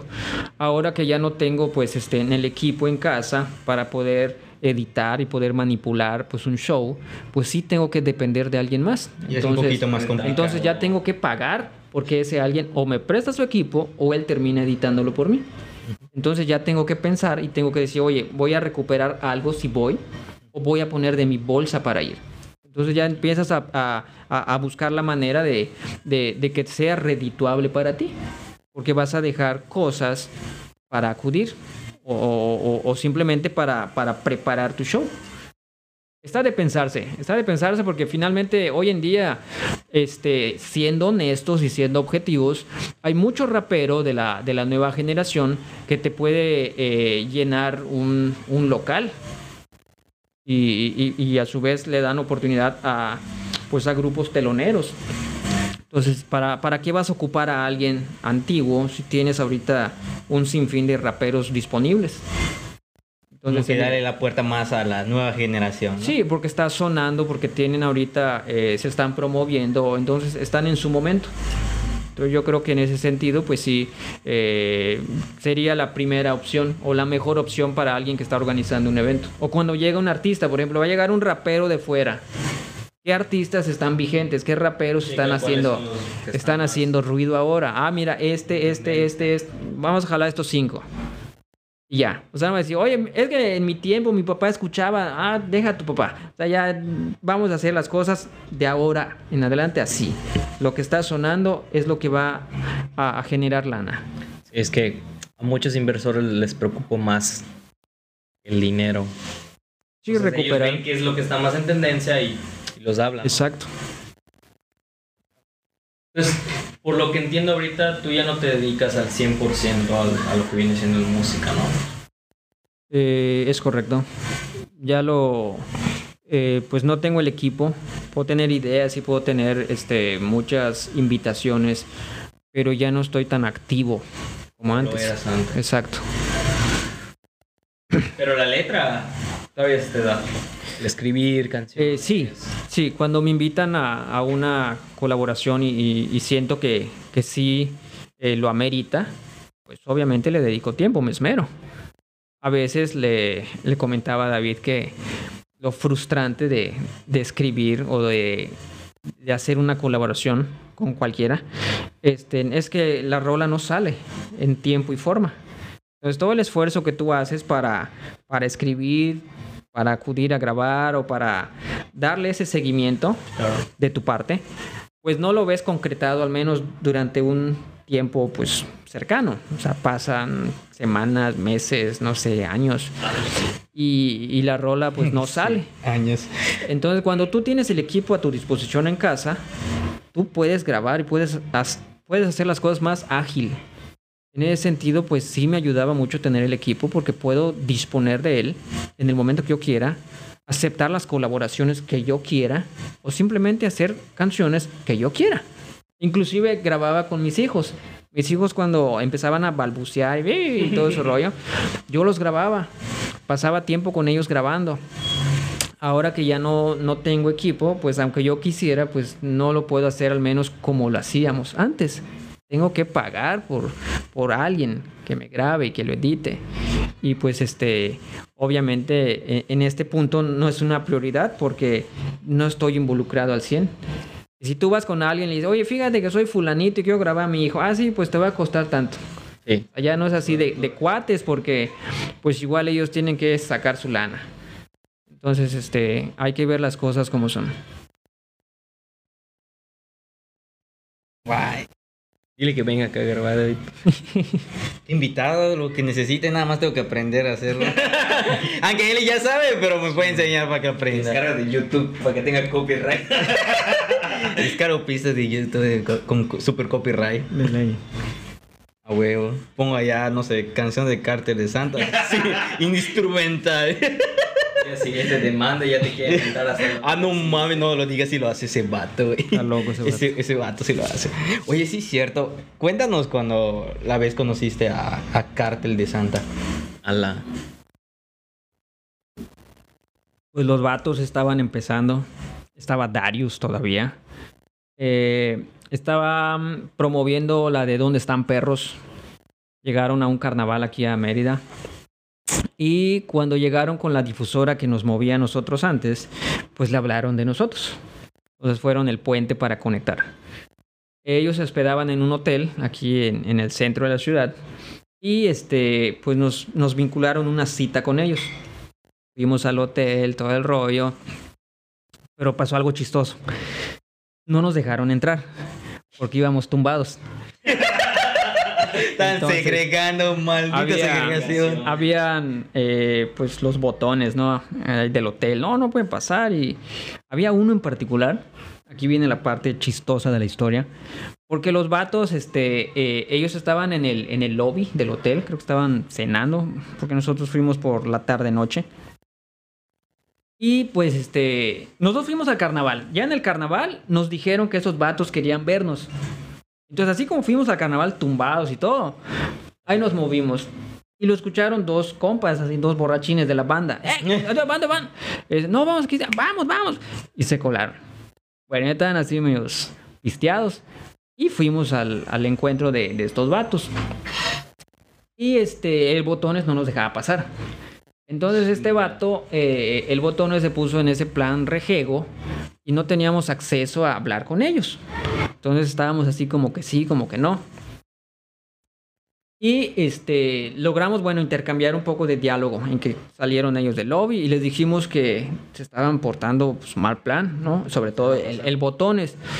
Y ese babo este, se portó así súper camarada y, y abogó por nosotros. Dijo, no, esos, esos vatos son mis compas y van a subir conmigo a la habitación. No, no, no. Este, políticas del hotel, no pueden subir a la habitación y no sé qué. Ah, pues entonces présteme una grabadora, dice, para escuchar el disco que me traje. No, tampoco tenemos, y que si no sé qué. Entonces a todo lo que le decían, ese vato decía que no. Porque no estaba eh, eh, el gerente, ¿no? Entonces él estaba a cargo. Como estaba a cargo, él quería hacer lo que quería. Entonces no había manera de que, de que tuviéramos acceso, de que pudiéramos conversar con ellos cómodamente. ¿Qué pasó? Que fuimos al estacionamiento donde estaba el auto donde fuimos. Y ahí pusimos el disco. Ese vato fue, cruzó con nosotros, empezamos a escuchar el disco, le latió la propuesta. Nos quería modificar dos que tres cosillas, a lo cual pues este, dijimos, no, pues es que si le cambias esas dos que tres cosillas, dejamos de ser nosotros. Ya no canten en Spanglish, ya no hablen de calle, este, que la morra cante más, este, este que cante un poquito así, que lo... y dijimos, no, güey, es que esto nos identifica, estos somos nosotros. Bueno, este, piénsenlo y si, si logran cambiar de parecer, me topan. Eh, para ese entonces estaba reclutando gente para Babilonia Music. Y este, nosotros aferrados a que no. Bueno, él cruza de nuevo al hotel. Nosotros lo acompañamos. Y este, y en ese momento sale el botones caminando. Y la calle está vacía. No. Y ese va caminando así. eh, Eso es un- no sé dónde fue. Pero en ese momento lo torcimos. Ay, se va el botones, mamón. Y, y esperamos que llegue a la esquina. ¿Qué fue a hacer? Y pues ahorita que regrese así solito. Pues ves que cruzamos. Así. tu, tu, tu, tu. Ey, ¿qué hubo? Este, ¿qué onda, carnal? Este, ¿por qué te das muy mamón ahí adentro? No, yo no. Sí, yo no. Estaba haciendo mi trabajo, ¿no? Pues estábamos en ese plan, ¿no? Ya nos metimos en, en- en su camino. Simplemente queríamos darle como un pequeño susto, ¿no? Pero el vato que, que nos acompañó le metió un, un soplamocos y le rompió la nariz. No. Y el vato cae así en la banqueta, güey, ya con mole. Y este, y, y el vato que, que llevó la- el, el carro no lo había prendido. Entonces se hizo un, un rollo ahí en cuestión de segundos. El vato tirado, radió a seguridad. Seguridad sale, nosotros este, buscando combatir a seguridad. O sea, se hizo un Se show. un Se- eh. se hizo un show allá en cuestión de segundos. Este, al final, mm, yo iba de blanco, completamente de blanco, pantalón blanco, guayabera blanca. Me la embarró ese vato de mole. y pues este. Tiño de rojo ya no Ya no pude, ya no pude eh, subir al carro, que era un auto compacto. Era así como. Bolcho. mm, No, no era un bolcho, era como un Jetta, no sé, pero se ve muy chiquitito. Y el vato que le dio el soplamocos, eh, pues era un vato acá choncho, ¿no? Como talla 3XL. Desde que ese vato se mete güey, y sus pies quedan así para afuera, ya no tengo manera de subir. Entonces, este, así como, como caricatura, ¿no? Ese vato, la mitad de su cuerpo afuera y la mitad. Y el carro ya se está yendo y, y pues ni pex, ¿no? Y me, me apergollaron esos vatos, me llevan al hotel otra vez, empiezan a radiar que a, este, a, a la policía, este, y salió, salió en ese momento, salió, eh, o sea, el cártel estaba cruzando y, y nos volvió a ver. ¿Qué pasó? ¿Qué pedo? Y ya se pegó Darius. Y le empezamos a explicar el rollo. No, los vamos a demandar. Y a ti, morro, está bien así que te hayan roto tu mouse. Dice, porque eres bien mamila y no sé qué. Y son mis compas. Y, y ahí está. Bueno, eh, eh, eh, esa noche, eh, esa noche, perdón, este, viajó mi carnal y el gordo que le pegó. Porque, porque cuando vuelven, y, y ya está, yo estoy ahí rodeado de seguridad, y estaba, estaba Babo, estaba Dario, estaba Mono, y estaba gente de su staff. O sea, se- se hizo- Todos iban a volar. entonces le preguntaban al, al, al morro, al, al botones, ¿quién, ¿quién te pegó? Y empieza a ver, y dice, él dice, y señala al gordo. Dice, y ese también, que era mi carnal. Ah, dice, pues esos dos dice, van a viajar. Y este, y pues se los llevan. Se los llevan a esos vatos, este, a, a los separos. Y, y pues nada, así fue nuestra experiencia, nuestra primera experiencia con Cárteles Santa, porque luego nos volvimos a topar. Pero ya, ya sabía, obviamente, este, eh, el cártel que onda con nosotros. Nos recuerda más por aquella anécdota que por la música. Sí, güey. Botones. El verga botones. Simón. no mames. Aquí. Es la anécdota de hoy. ¿no? La anécdota de hoy. ¿Cómo madre un botones? ¿Cómo hacer que nos recuerde cartas? ¿Cómo hacer que te, te recuerde tu grupo? ¿No? Sí. ¿Qué, qué, cómo te sientes a tales experiencias, a conociendo ese tipo de agrupaciones? Bueno, pues en, su momento, este, eh, no, no tenían la popularidad que ahora tienen. Eran muy sencillos. Este. Darius siempre se portó, este, Buen eh, buena onda. Nos volvimos a encontrar tres veces más. Este, esa fue la primera y, y siempre nos, nos topábamos en buen plan. Eh, el babo, pues es un poquito más reservado, más especial. Pero lo que es Mono, lo que es Darius, este, siempre se portaron camaradas. Y, y pues nada, o sea, al final tienes esa como esa ilusión, ¿no? De que, de que puedan llevar tu música a otro nivel. Este, no, no hay tanto como, perdón, como nervio o como, como esa, eh, ese impacto, ¿no? Que vas a conocer a, a una luminaria y, y le quieres tomar miles de fotos. No nos sentimos así, nos sentimos como, pues como una persona normal que estás conociendo a alguien y le estás proponiendo algo, como un negocio, por decir, en este caso, la música.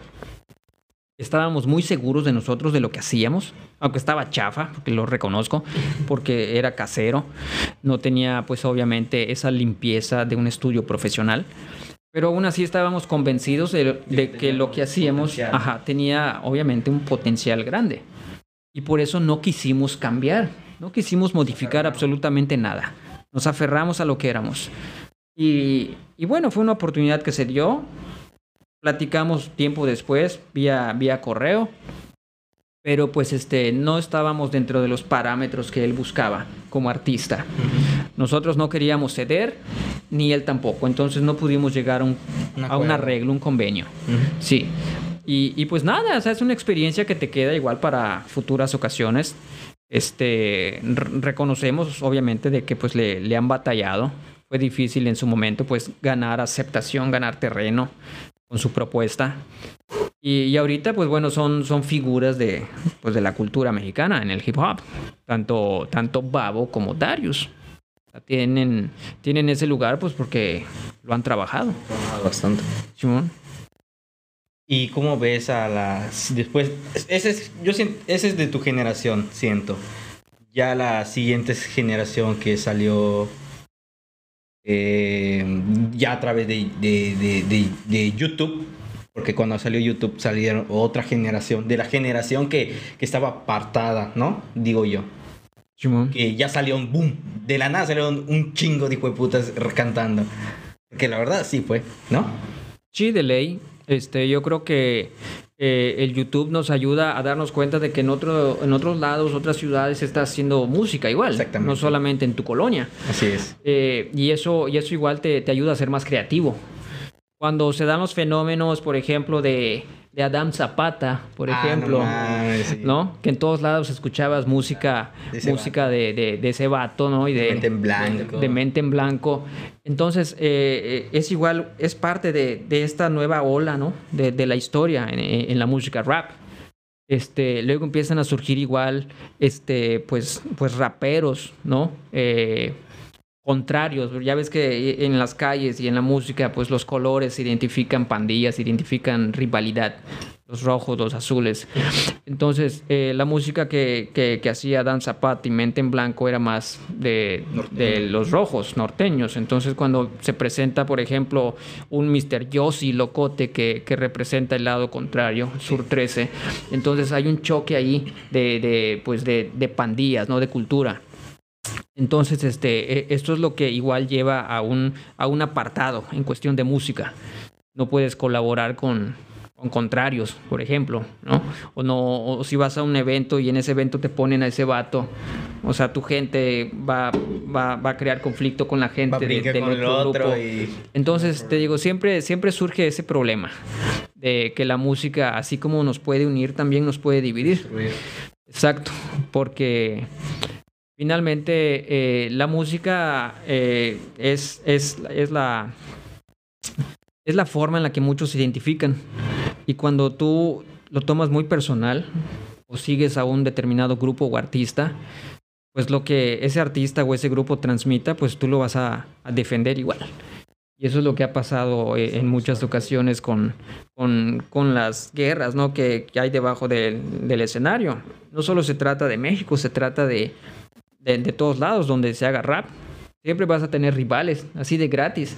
Así como el pedo que tuvieron Tupac y Biggie. Bueno, Exacto. El pedo que a final de cuentas los dos murieron. Sí, o sea, todo empieza a, a raíz de, de la música. Este, las tiraderas, ¿no? Se empiezan a calentar los ánimos, la gente igual empieza pues a tomar partido. Cuando, por ejemplo, igual Ice Cube tuvo un problema igual de esa manera con, con Cypress Hill. Entonces, hay, hay un sinfín de, de anécdotas de, de raperos famosos. Y eso también se da en el, en el ámbito underground, en lo subterráneo. Y, y yo creo que eso no lo podemos cambiar, está en nuestra naturaleza humana.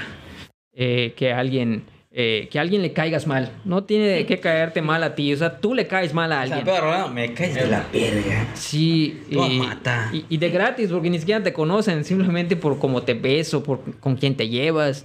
Y, y si eres una figura pública, pues con mayor razón. Peor. eh, Sí, o sea, tienen como más. doñita. Sí, y, y- y no se puede evitar, güey. Ni modos. Sí, la neta no se puede evitar. Llegas a tener problemas por, por tu música, así como tal. Claro, tienes que aguantar vara. Lo que, lo que tú cantas lo tienes que eh, defender en su momento o lo tienes que sostener. Así de simple. Pero si tú hablas de algo que ofende a otros, eh, pues lo tienes que sostener eh, en el sentido de no, no confrontar, pero sí aceptarlo. Ya, yo me hago responsable de lo que digo, no de lo que entiendas. Y en ese sentido, pues cuando tú dices algo, escribes algo, lo grabas, te haces responsable. Si va dirigido hacia alguien o hacia un grupo de personas, Cuando te topen esas personas o te tope ese alguien, pues igual ten el valor de sostenerlo. Si no lo tienes, mejor no lo grabes, Claro. no lo hagas. Entonces en el mundo del rap existe eso. Cuando tú grabas algo, eh, por ejemplo una tiradera dirigida a alguien, pues en algún momento vas a coincidir con ese alguien. Tienes que aguantar vara cuando, cuando ese alguien te llegue. Porque no sabes en qué plan te va a llegar. Tal vez no va a venir a platicar. Entonces tienes que, Oye, ¿qué onda? ¿Qué pasó? Se te olvidó esto. Y... tienes que estar consciente, güey. Sí. ¿Qué era? Ay, ay, ¿qué es esto? Sí. Pero es parte de, es parte de- de- del proceso. Este, yo creo que para que llegues a, a, un, a un nivel respetable, como está, por ejemplo, ahorita el concepto Huesva, tienes que comerte todo ese, todo ese camino. Porque no, no de a gratis, por ejemplo, tu, tu marca es conocida o, tú eres respetado.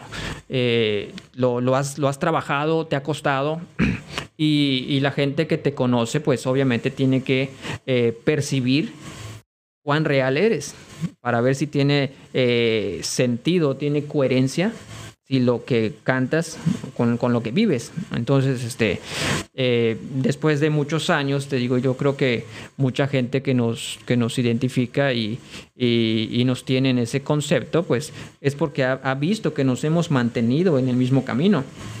No nos hemos desviado de él desde que iniciamos. Y, y eso está chido y se agradece. Porque hoy en día, te digo, te ven como, pues como, un- como una figura que, que ha aportado a, a la cultura y, y- y- y te, te ven con, con cierta admiración y respeto. Y está chido. Una pregunta. eh, ¿En qué año salió el, el disco? de de- de el, el Gangster, ¿no? Simón. ¿En qué año salió y, y cómo nació la idea? Eh, salió en el 2000, entre el 2010 y el 2011 más o menos. Eh, me aventé parte de la edición, la intro, desde la intro hasta el último track. Eh, me lo estuve chutando ahí editando. ¿Qué programa Lo, lo disfruté, lo disfruté mucho. Manejábamos los programas básicos como el Cool Edit, como el, el Sonic, este Vegas, Vegas. el Soundforge, el, el Fruity Loops, el, ¿Quién? el cuál otro. Oh, hay, hay varios. Esos son los más básicos. En ese momento creas tus beats también, ¿no? Sí, la necesidad de, de- de tener algo propio. Por- o sea, que te salga gratis, por ejemplo, ¿no? Sí, de Porque- hecho, sí. porque si vas no a- vas a pagar, no vas a pagar ¿cuánto te va a un beat? Bien caro. Y, ajá, y luego no te gusta mucho el beat, o cuál al Ah. vato, oye, ¿sabes qué? Está muy lento, está muy rápido, muévele. Entonces, otro, entonces te, te va a decir, ¿sabes qué? Pues es más por los cambios. Entonces dices, no, mejor me, no me meto en broncas, lo hago yo. Aunque esté medio piraña, pero lo hago yo. Y, ahí está, este, eh, surgió en ese año, 2010-2011, y la idea surge igual por, por la necesidad de tener un disco ya oficial, un disco propio, un disco de estudio, maquilado y todo. Porque siempre sacábamos este, discos así, este, eh, pues chafitas. Que Los repartíamos en los eventos o los vendías este, Con la a- banda, a, ¿no? 15, 20 pesos, ¿no? Y, y te preguntaba la banda, oye, ¿cuándo van a sacar un disco? ¿Y cuándo van a hacer algo acá chido? Porque en otro lado están vendiendo discos de tal artista y ustedes no sacan nada. Entonces como que esto te va diciendo, oye, pues sí, güey, ya es justo. La gente ya te lo está pidiendo. Ajá, ¿no? ya es justo que hagamos algo. Lo ponías en meta. Justo y necesario. Y de ahí surge la necesidad de, de- de crear los, los beats. Ya en esta ocasión los beats corren a cargo de mi carnal, de Gavara. Eh, los empieza a producir en el, en el programa Reason, ya con un teclado y con, con cosas un poquito más avanzadas. Y este, yo me dedico pues igual a, la edición. Pero ya todo, todo el proyecto es, es de nosotros. Por eso este, marcó un antes y después al menos en nuestra historia. Y este, le titulamos así El Gangstas porque queríamos eh, plasmar eh, la fusión de, de- de- de- palabras. Siem- Siempre, eh, aposté por ello, los modismos, crear nuevas palabras. Y fusioné elegancia con gangster. Gangster de, pues ya sabes, ¿no? Es alguien mafioso, pero con, con cierto porte. Y pues la elegancia. Entonces, vengo de calle, pero soy elegante. Como, los, Y, como los yakuzas, ¿no? Sí, o sea, como, como la mafia italiana. ¿no? Que- Exactamente. Que, siempre Como el padrino.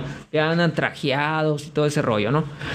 Y, Ah, y- y ese concepto empezamos a, a- a visualizar para el, para el disco. Empezamos a, a- a meterle a los beats, a escribir. Entonces queríamos que todo eh, en conjunto plasmara nuestra idea, plasmara nuestro concepto. Y, y pues nada, este, después de esa producción ya no volvimos a sacar una como tal. Esa fue la, la que pues prácticamente ya era una de las últimas producciones que hacíamos como, como dueto. Y, y fue referencia. Empe- Cuando salió la maquila y nos la entregan, la maquila se hizo en el DF, llegan los discos y ves la montaña de discos. Pues este, lo primero que pasa por, por la cabeza, vamos a regalarle a este, a este, a este, a todos los raperos que podíamos, que, que para nosotros era un logro tener ya un disco físico, este, por el arte, por, por todo lo que traía dentro de él. Y este, pues con, con, gran, con gran júbilo, ¿no? Con gran emoción se los das. Toma, carnal, toma, escúchalo, escúchalo, toma, toma. Empezamos a regalar, regalar, regalar. Al final, pues este, eh, mi carnal se hacía cargo de los números, de, de las ventas de discos y todo. Creo que salimos quebrados, creo. pero disfrutabas el hecho de tener ya tu disco Ya maquilado, ajá, físicamente. Y, y- y, pues es todo. O sea, te digo, forma parte de nuestra historia y, y a, raíz de eso surge el, el videíto de, de- de la rola. Igual en ese entonces no había muchas casas productoras este, formales para hacer música hip hop.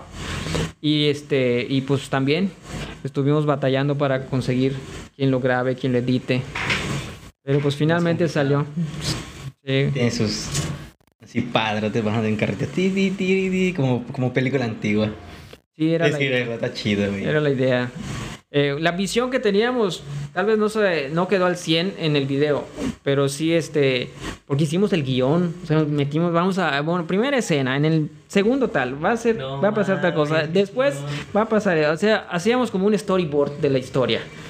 Y, y cuando íbamos, este, por ejemplo, a, a ensayar la rola, eh, en tal segundo vas a hacer tal cosa y vas a ver la cámara de este modo y eh, en, el- en la siguiente escena vamos a tomar esto y lo otro. Entonces éramos tan meticulosos que veíamos todo segundo a segundo, cuadro a cuadro. Entonces cuando sale la edición, pues la termina editando otra persona. No fue quien la grabó. Porque no sé qué pasaba, no sé si teníamos como que como que mm, mala mala suerte, no lo sé. Eh, o nosotros éramos los de la mala vibra. Pero algo ocurría cuando teníamos algo, algo importante, un evento importante. En este caso, por ejemplo, la realización del video, se contrató a un, a, pues a un cuate ¿no? que grababa y todo. Y el día del video, que ya teníamos la- las instalaciones reservadas, era una, este, una hacienda, nos empieza a corretear el chavo, el de la cámara. Chingado. Y le decimos, oye, pero ¿por qué? Es que tenemos evento a las 5. Eran las 4. Y dice, ¿y qué? ¿Y a mí qué me importa un evento? No, es que se van a llevar la cámara. Pero, güey, te contratamos para todo el día. Sí, pero es que van a venir a buscar la cámara. Así que tenemos que apurarnos. Ah. Y pues, ¿qué le haces? Era la única cámara. Era la única cámara, era pues el único momento que podíamos juntar a todos con el vestuario, con el auto, le- la locación. Pues a grabar así rápido. Al final no lo editó él. Le pedimos la grabación, o sea, acabamos mal en, en- en ese sentido con, con ellos como casa productora. Sí, porque No, ellos lo editaron, buscamos a alguien más, por eso no salió enseguida el video, se, tom- se tardó meses, pero finalmente te digo, salió. Se rescató la grabación, se pudo hacer la edición y ya lo pudimos presentar. Porque igual en su momento cuando le decías a, a la banda, en o sea, a otros grupos, oye, vamos a sacar el video. Entonces como que no sé qué esperaban. No sé si esperaban que estés parado ahí este, en tu barda rapeando, no lo sé. Pero, pero te- te decían, no, pues este, yo te aconsejo que hagas esto, te aconsejo que hagas lo otro. En ese momento no sabían qué íbamos a hacer, qué íbamos a presentar. Entonces, claro, salimos con el, el pequeño cortometraje porque queríamos contar una historia a través del video. Pues como que les, les sorprendió. Porque salimos con algo que, que no, No se, manejaba, que no, ajá, exacto, no, no lo esperaban, no lo hacían. Y pues nosotros, este, pues encantados, ¿no? De la respuesta. Al final no salió eh, de la forma como originalmente lo pensaste, pero sí se rescató. Sí, porque puta, planeaste toda esa madre hasta el momento, todo. Sí. Tu guion, toda la madre. y pues, Y en el video de. Ya, ya actual que. el ar- ya el arte conceptual de, de, de la canción de Vete. Vetera- Veterrapnos. Exactamente. ¿no? Vete rapnos. Exactamente. Y lo mismo, lo mismo hicieron, así organizaron como, como tiene que ser. Sí, eh, ahí fuimos un poquito más, más simples, más directos. Este, eh, primero, bueno, la letra, que estemos de acuerdo con la letra. Este, empezamos a, a idealizar una historia. Queríamos contar una especie de historia a través de la, eh, de la rola, el video.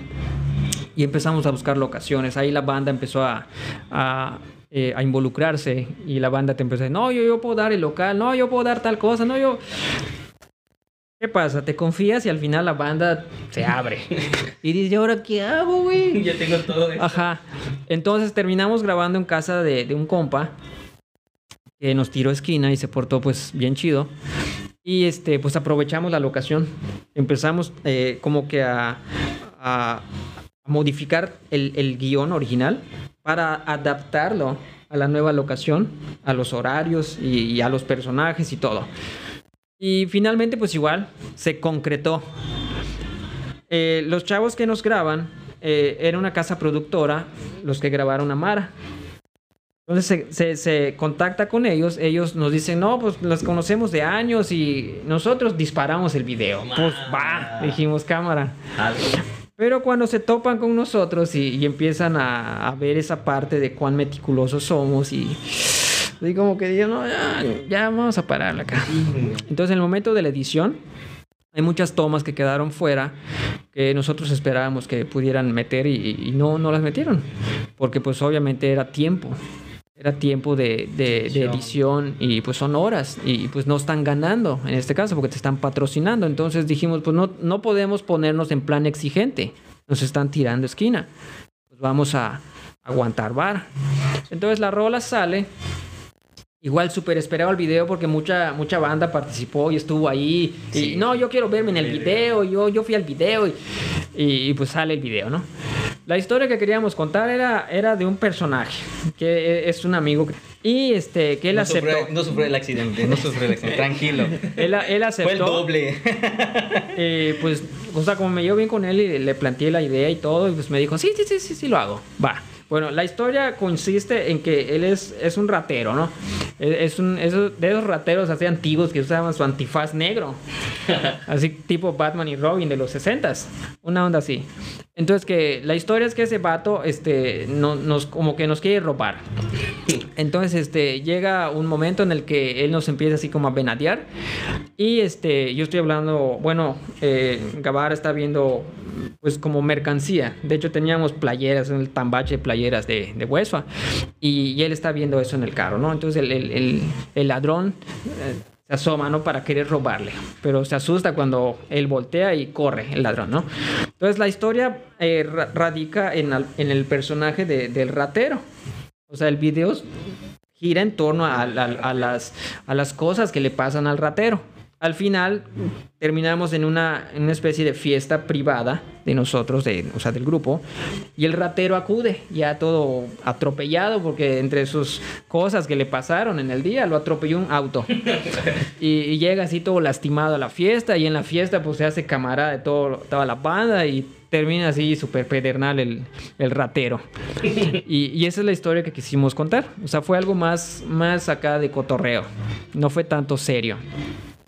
Y, y, pues nada, o sea, hubo mucha gente involucrada, desde, desde bicicletas, este, gente que pues no veíamos en años y acudió, este, pues este vato que, que no tenía nada que ver con la cultura hip hop, pero pues aceptó, o sea, gustoso. Entonces digo, disfrutamos mucho esa parte creativa, a pesar de todo lo que, lo que pasamos para grabar el video. Fue el último que hicimos, de hecho, No manches. Fue en el 18, ¿no? 2018. 19, creo. Sí, por ahí, por ahí va. 19. Sí, vi- sí, sí vi el video. Sí, se ve que tiene también. Ya, ya creció más la producción de. A nivel. Producción. Sí, ya. ¿Y cómo sacan su merch de tenis? El merch de tenis. O sea, sus, sus tenis, su mercancía de tenis. Es que, te digo, hemos tenido la, la fortuna de que la marca vende por, por, lo, por lo que implica, ¿no? Por lo que trae consigo en cuestión de, de tal vez de recuerdos de una generación, por lo que representa. Entonces la marca vende en ese sentido. Eh, se llegó a un acuerdo con, productores de zapatos y, y- y se vio la manera de que pues puedan este, comercializar este tenis Cortés, pero con nuestra marca. Entonces, este, pues la, la banda, pues igual o, le dio buena aceptación en ese sentido y así se empezó a mover. Te digo, la marca yo creo que hasta la fecha puede vender, o sea, es, es muy, es muy vendible en, en muchas cosas que tienen que ver con arte, con, con música, con calle. Eh, simplemente que, que tal vez no, no, no tiene el apoyo como tal. Entonces lo, lo hacemos de, de manera independiente en ese sentido.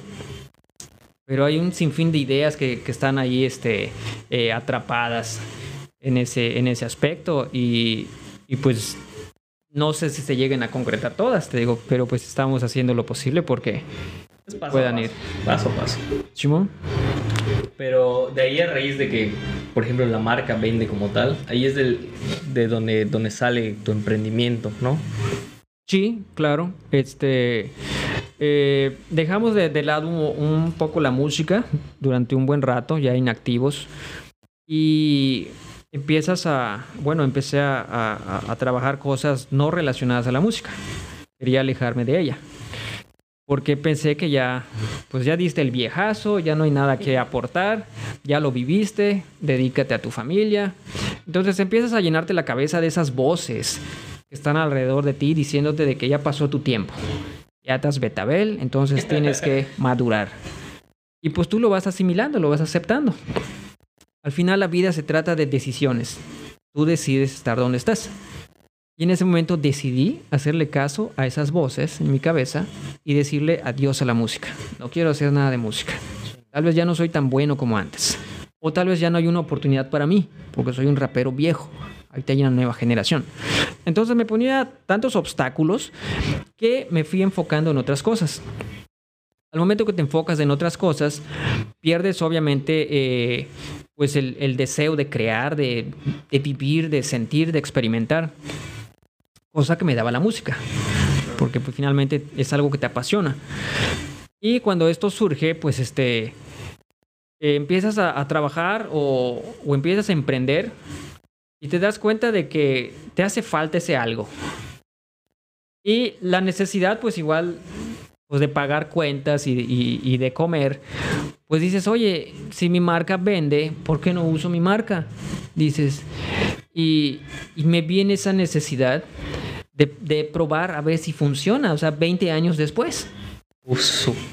Y lo publico en Facebook y pues me pues hay gran aceptación tanto de mi generación como de una generación actual. Y pues este obviamente eh, como que es una, una luz en el sentido económico, porque pues al no tener y luego pues dices, "Oye, güey, pues de aquí puedes salir."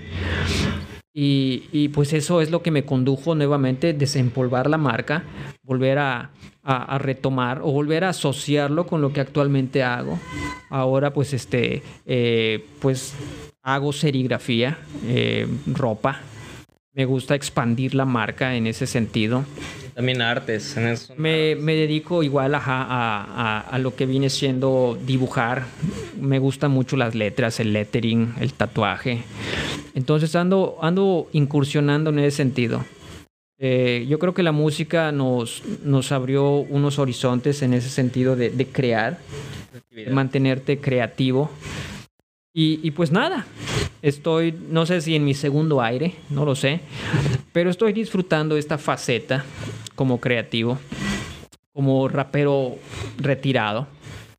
Cuando me toco, me, me topo eh, con gente nueva o gente que, que me manda un mensajito por Messenger o por WhatsApp pidiéndome canciones antiguas o, diciendo que, que, creció con nuestras rolas y que qué chido saludarte, cosas de ese tipo, ese tipo de, muestras, ¿no? De, de, afecto, pues se siente, se siente chingón porque te das cuenta de que en algún momento eh, tuviste un impacto positivo en alguien y, viéndolo de, ese modo, si tú tienes un impacto positivo en otras personas, te sientes exitoso, te sientes pleno, te sientes pues feliz, ¿no? De que al final lo que tú hacías pues este servía o inspiraba a alguien. Ahorita me escribe gente que, son tatuadores, que son empresarios, que son este, ya doctores. O sea, gente que me dice, oye, carnal, yo crecí con tus rolas. Yo me tatué tu logo, yo hice tal cosa. Qué chingón saludarte. O sea, porque mucha gente piensa que el, que el rap es simplemente para malandros o para gente que está presa. Y no, o sea, llegamos a, muchos, eh, muchos personajes diversos, en muchos ámbitos, en muchas clases sociales. El rap ahorita está expandido y, tiene gran aceptación. Ahorita ya ves doctores tatuados, cosa que antes no. Entonces... como que es un doctor tatuado, ¿no? Dirían. Entonces ya, ya la cultura eh, en México, inclusive acá en, en la ciudad, ya está más abierta a consumir lo, lo, que es el género urbano. Y hablando de rap, te digo, pues estén, yo creo que el rap mexicano está en un buen momento. En su, bueno. en su apogeo, digamos.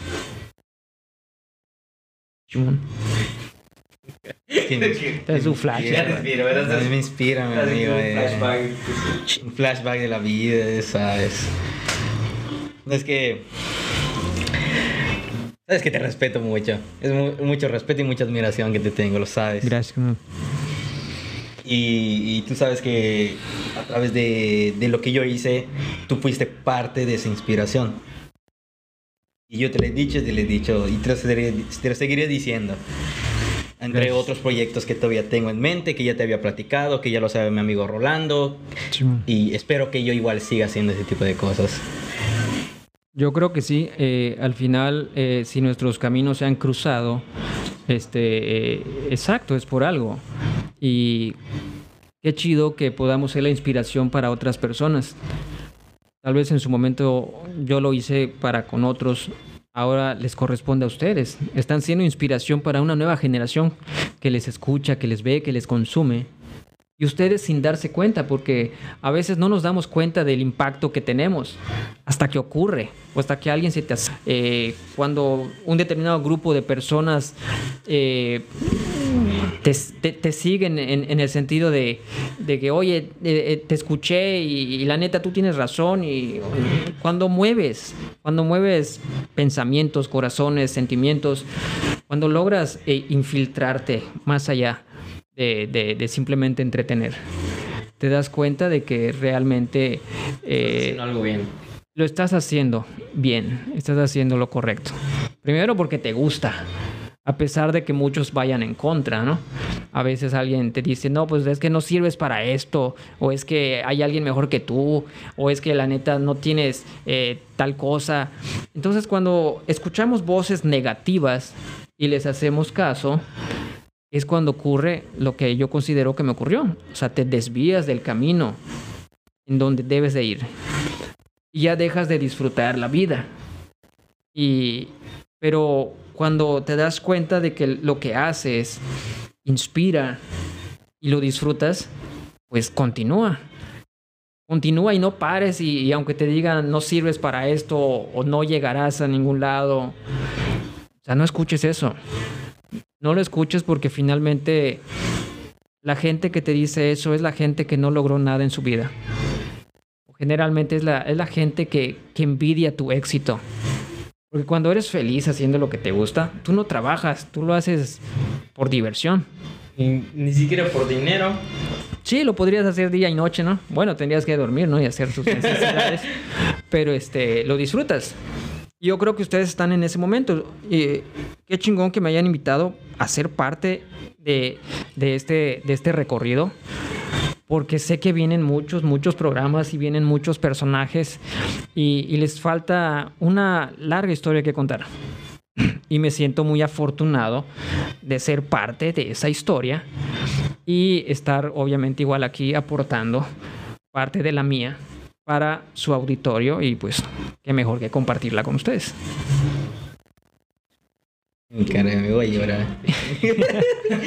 Sí le llego, sí le llego a tus palabras. Es muy inspirador, amigo. No, es que A la nueva generación, sí, este tipo de cosas les inspira, más que nada. Simón. A veces hace falta que te digan eso. un empujoncito. Ajá. Sí, güey, la neta. Este tipo de cosas, ¿no?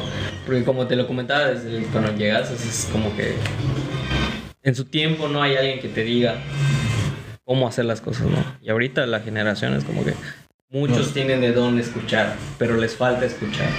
Exactamente. Sí, vivimos en una eh, generación desechable. Eh, vivimos muy veloz. Vivimos eh, atrapados en tecnología. Evitamos el, el contacto físico este, ahorita por la pandemia y otro porque le damos más prioridad a personas que no vemos, amigos virtuales. Entonces yo creo que eh, la esencia de, de vivir y disfrutar está ahí, siempre ha estado ahí. Este, finalmente he entendido que la felicidad radica en uno, o sea, es una, es una decisión propia. No tienes que estar con alguien que te haga feliz o no tienes que comprarte algo que te haga feliz. Tú decides estar feliz. Así no tengas nada. Entonces, este, pues, lo repito, lo reitero. Este, mm, se siente chingón que, obviamente con lo que yo he aportado eh, durante este periodo de vida que me ha prestado, obviamente, el patrón, este, Jehová Dios, eh, pues yo pueda compartir mi experiencia y pueda servir de motivación o inspiración para otros. Porque como tú mencionas, y es muy cierto, eh, cuando tú inicias en un camino solitario, no hay alguien que te diga cómo se hace. Tienes que aprender en base al error Claro. y nada más. Pero cuando ya hay alguien que te dice, mira, güey, evita eso porque te va a pasar esto, esto, esto, esto. Yo hice tal cosa para salir de allí de esta manera, mira, mira. Entonces ya, ya hay como que eh, esa, esa ayuda. Como que ya tienes este. eh, ¿Cómo se dice? Como que un- un- una guía para que tú puedas ir eh, evitando pues tropiezos. Y, y- y yo le, le dije en una ocasión a, a- mi compa David que, que me da mucho gusto que, que esté eh, agarrando en este caso pues el, eh, los medios, ¿no? El, el podcast y, y- y desarrolle ese talento, esa habilidad, al igual que tú. Porque están llegando a, a muchas personas con este medio. Y además de entretener, pues obviamente igual eh, pues llevan un, mensaje chingón, positivo. Y, por eso reitero que, yo estoy pues sumamente agradecido y honrado de que me hayan invitado a formar parte de, su programa. Nosotros igual, o sea, yo bastante eh, agradecido, no solo con, contigo, especialmente con David, que pues, me trajo a este programa, pero siempre estoy agradecido mucho con todas las personas que vienen y asisten y se sientan aquí enfrente de la cámara, ¿no? Así es. La verdad sí agradezco tu apoyo y sé que no es este, pues fácil trasladarte de un lado a otro solo y tomarte tu tiempo, este espacio solo para esto, ¿no? Entonces, la verdad te agradezco que estés aquí en este podcast, te agradezco muchísimo que compartas tus experiencias desde que naces hasta que estás en esos momentos de tu, de tu vamos a decirlo, que dejas a un lado por, por diversas situaciones la música, pero nos compartes todas las experiencias que no siempre, no todos, no todos lo suelen contar, ¿no? Simón. Te abriste a eso. Pues gracias, gracias. y no sé, algo que quieras agradecer. ¿todo bien? Bien, amigo. Tengo nada que. Pues yo creo que eh, hasta aquí llegamos o culminamos el día de hoy en el, en el podcast. Nuevamente te doy muchísimas gracias por venir. Eh, Al contrario. Simón. Conocido como Lemente, para los que no lo conocen, que son de la nueva generación. Eh, te pueden buscar en alguna red social de, no sé, personal o lo que viene siendo de... de- Sí, personal. Este, eh, ando como Big Dem en Facebook y Big-Westfa en Instagram. Por ahí nos topamos. La marca.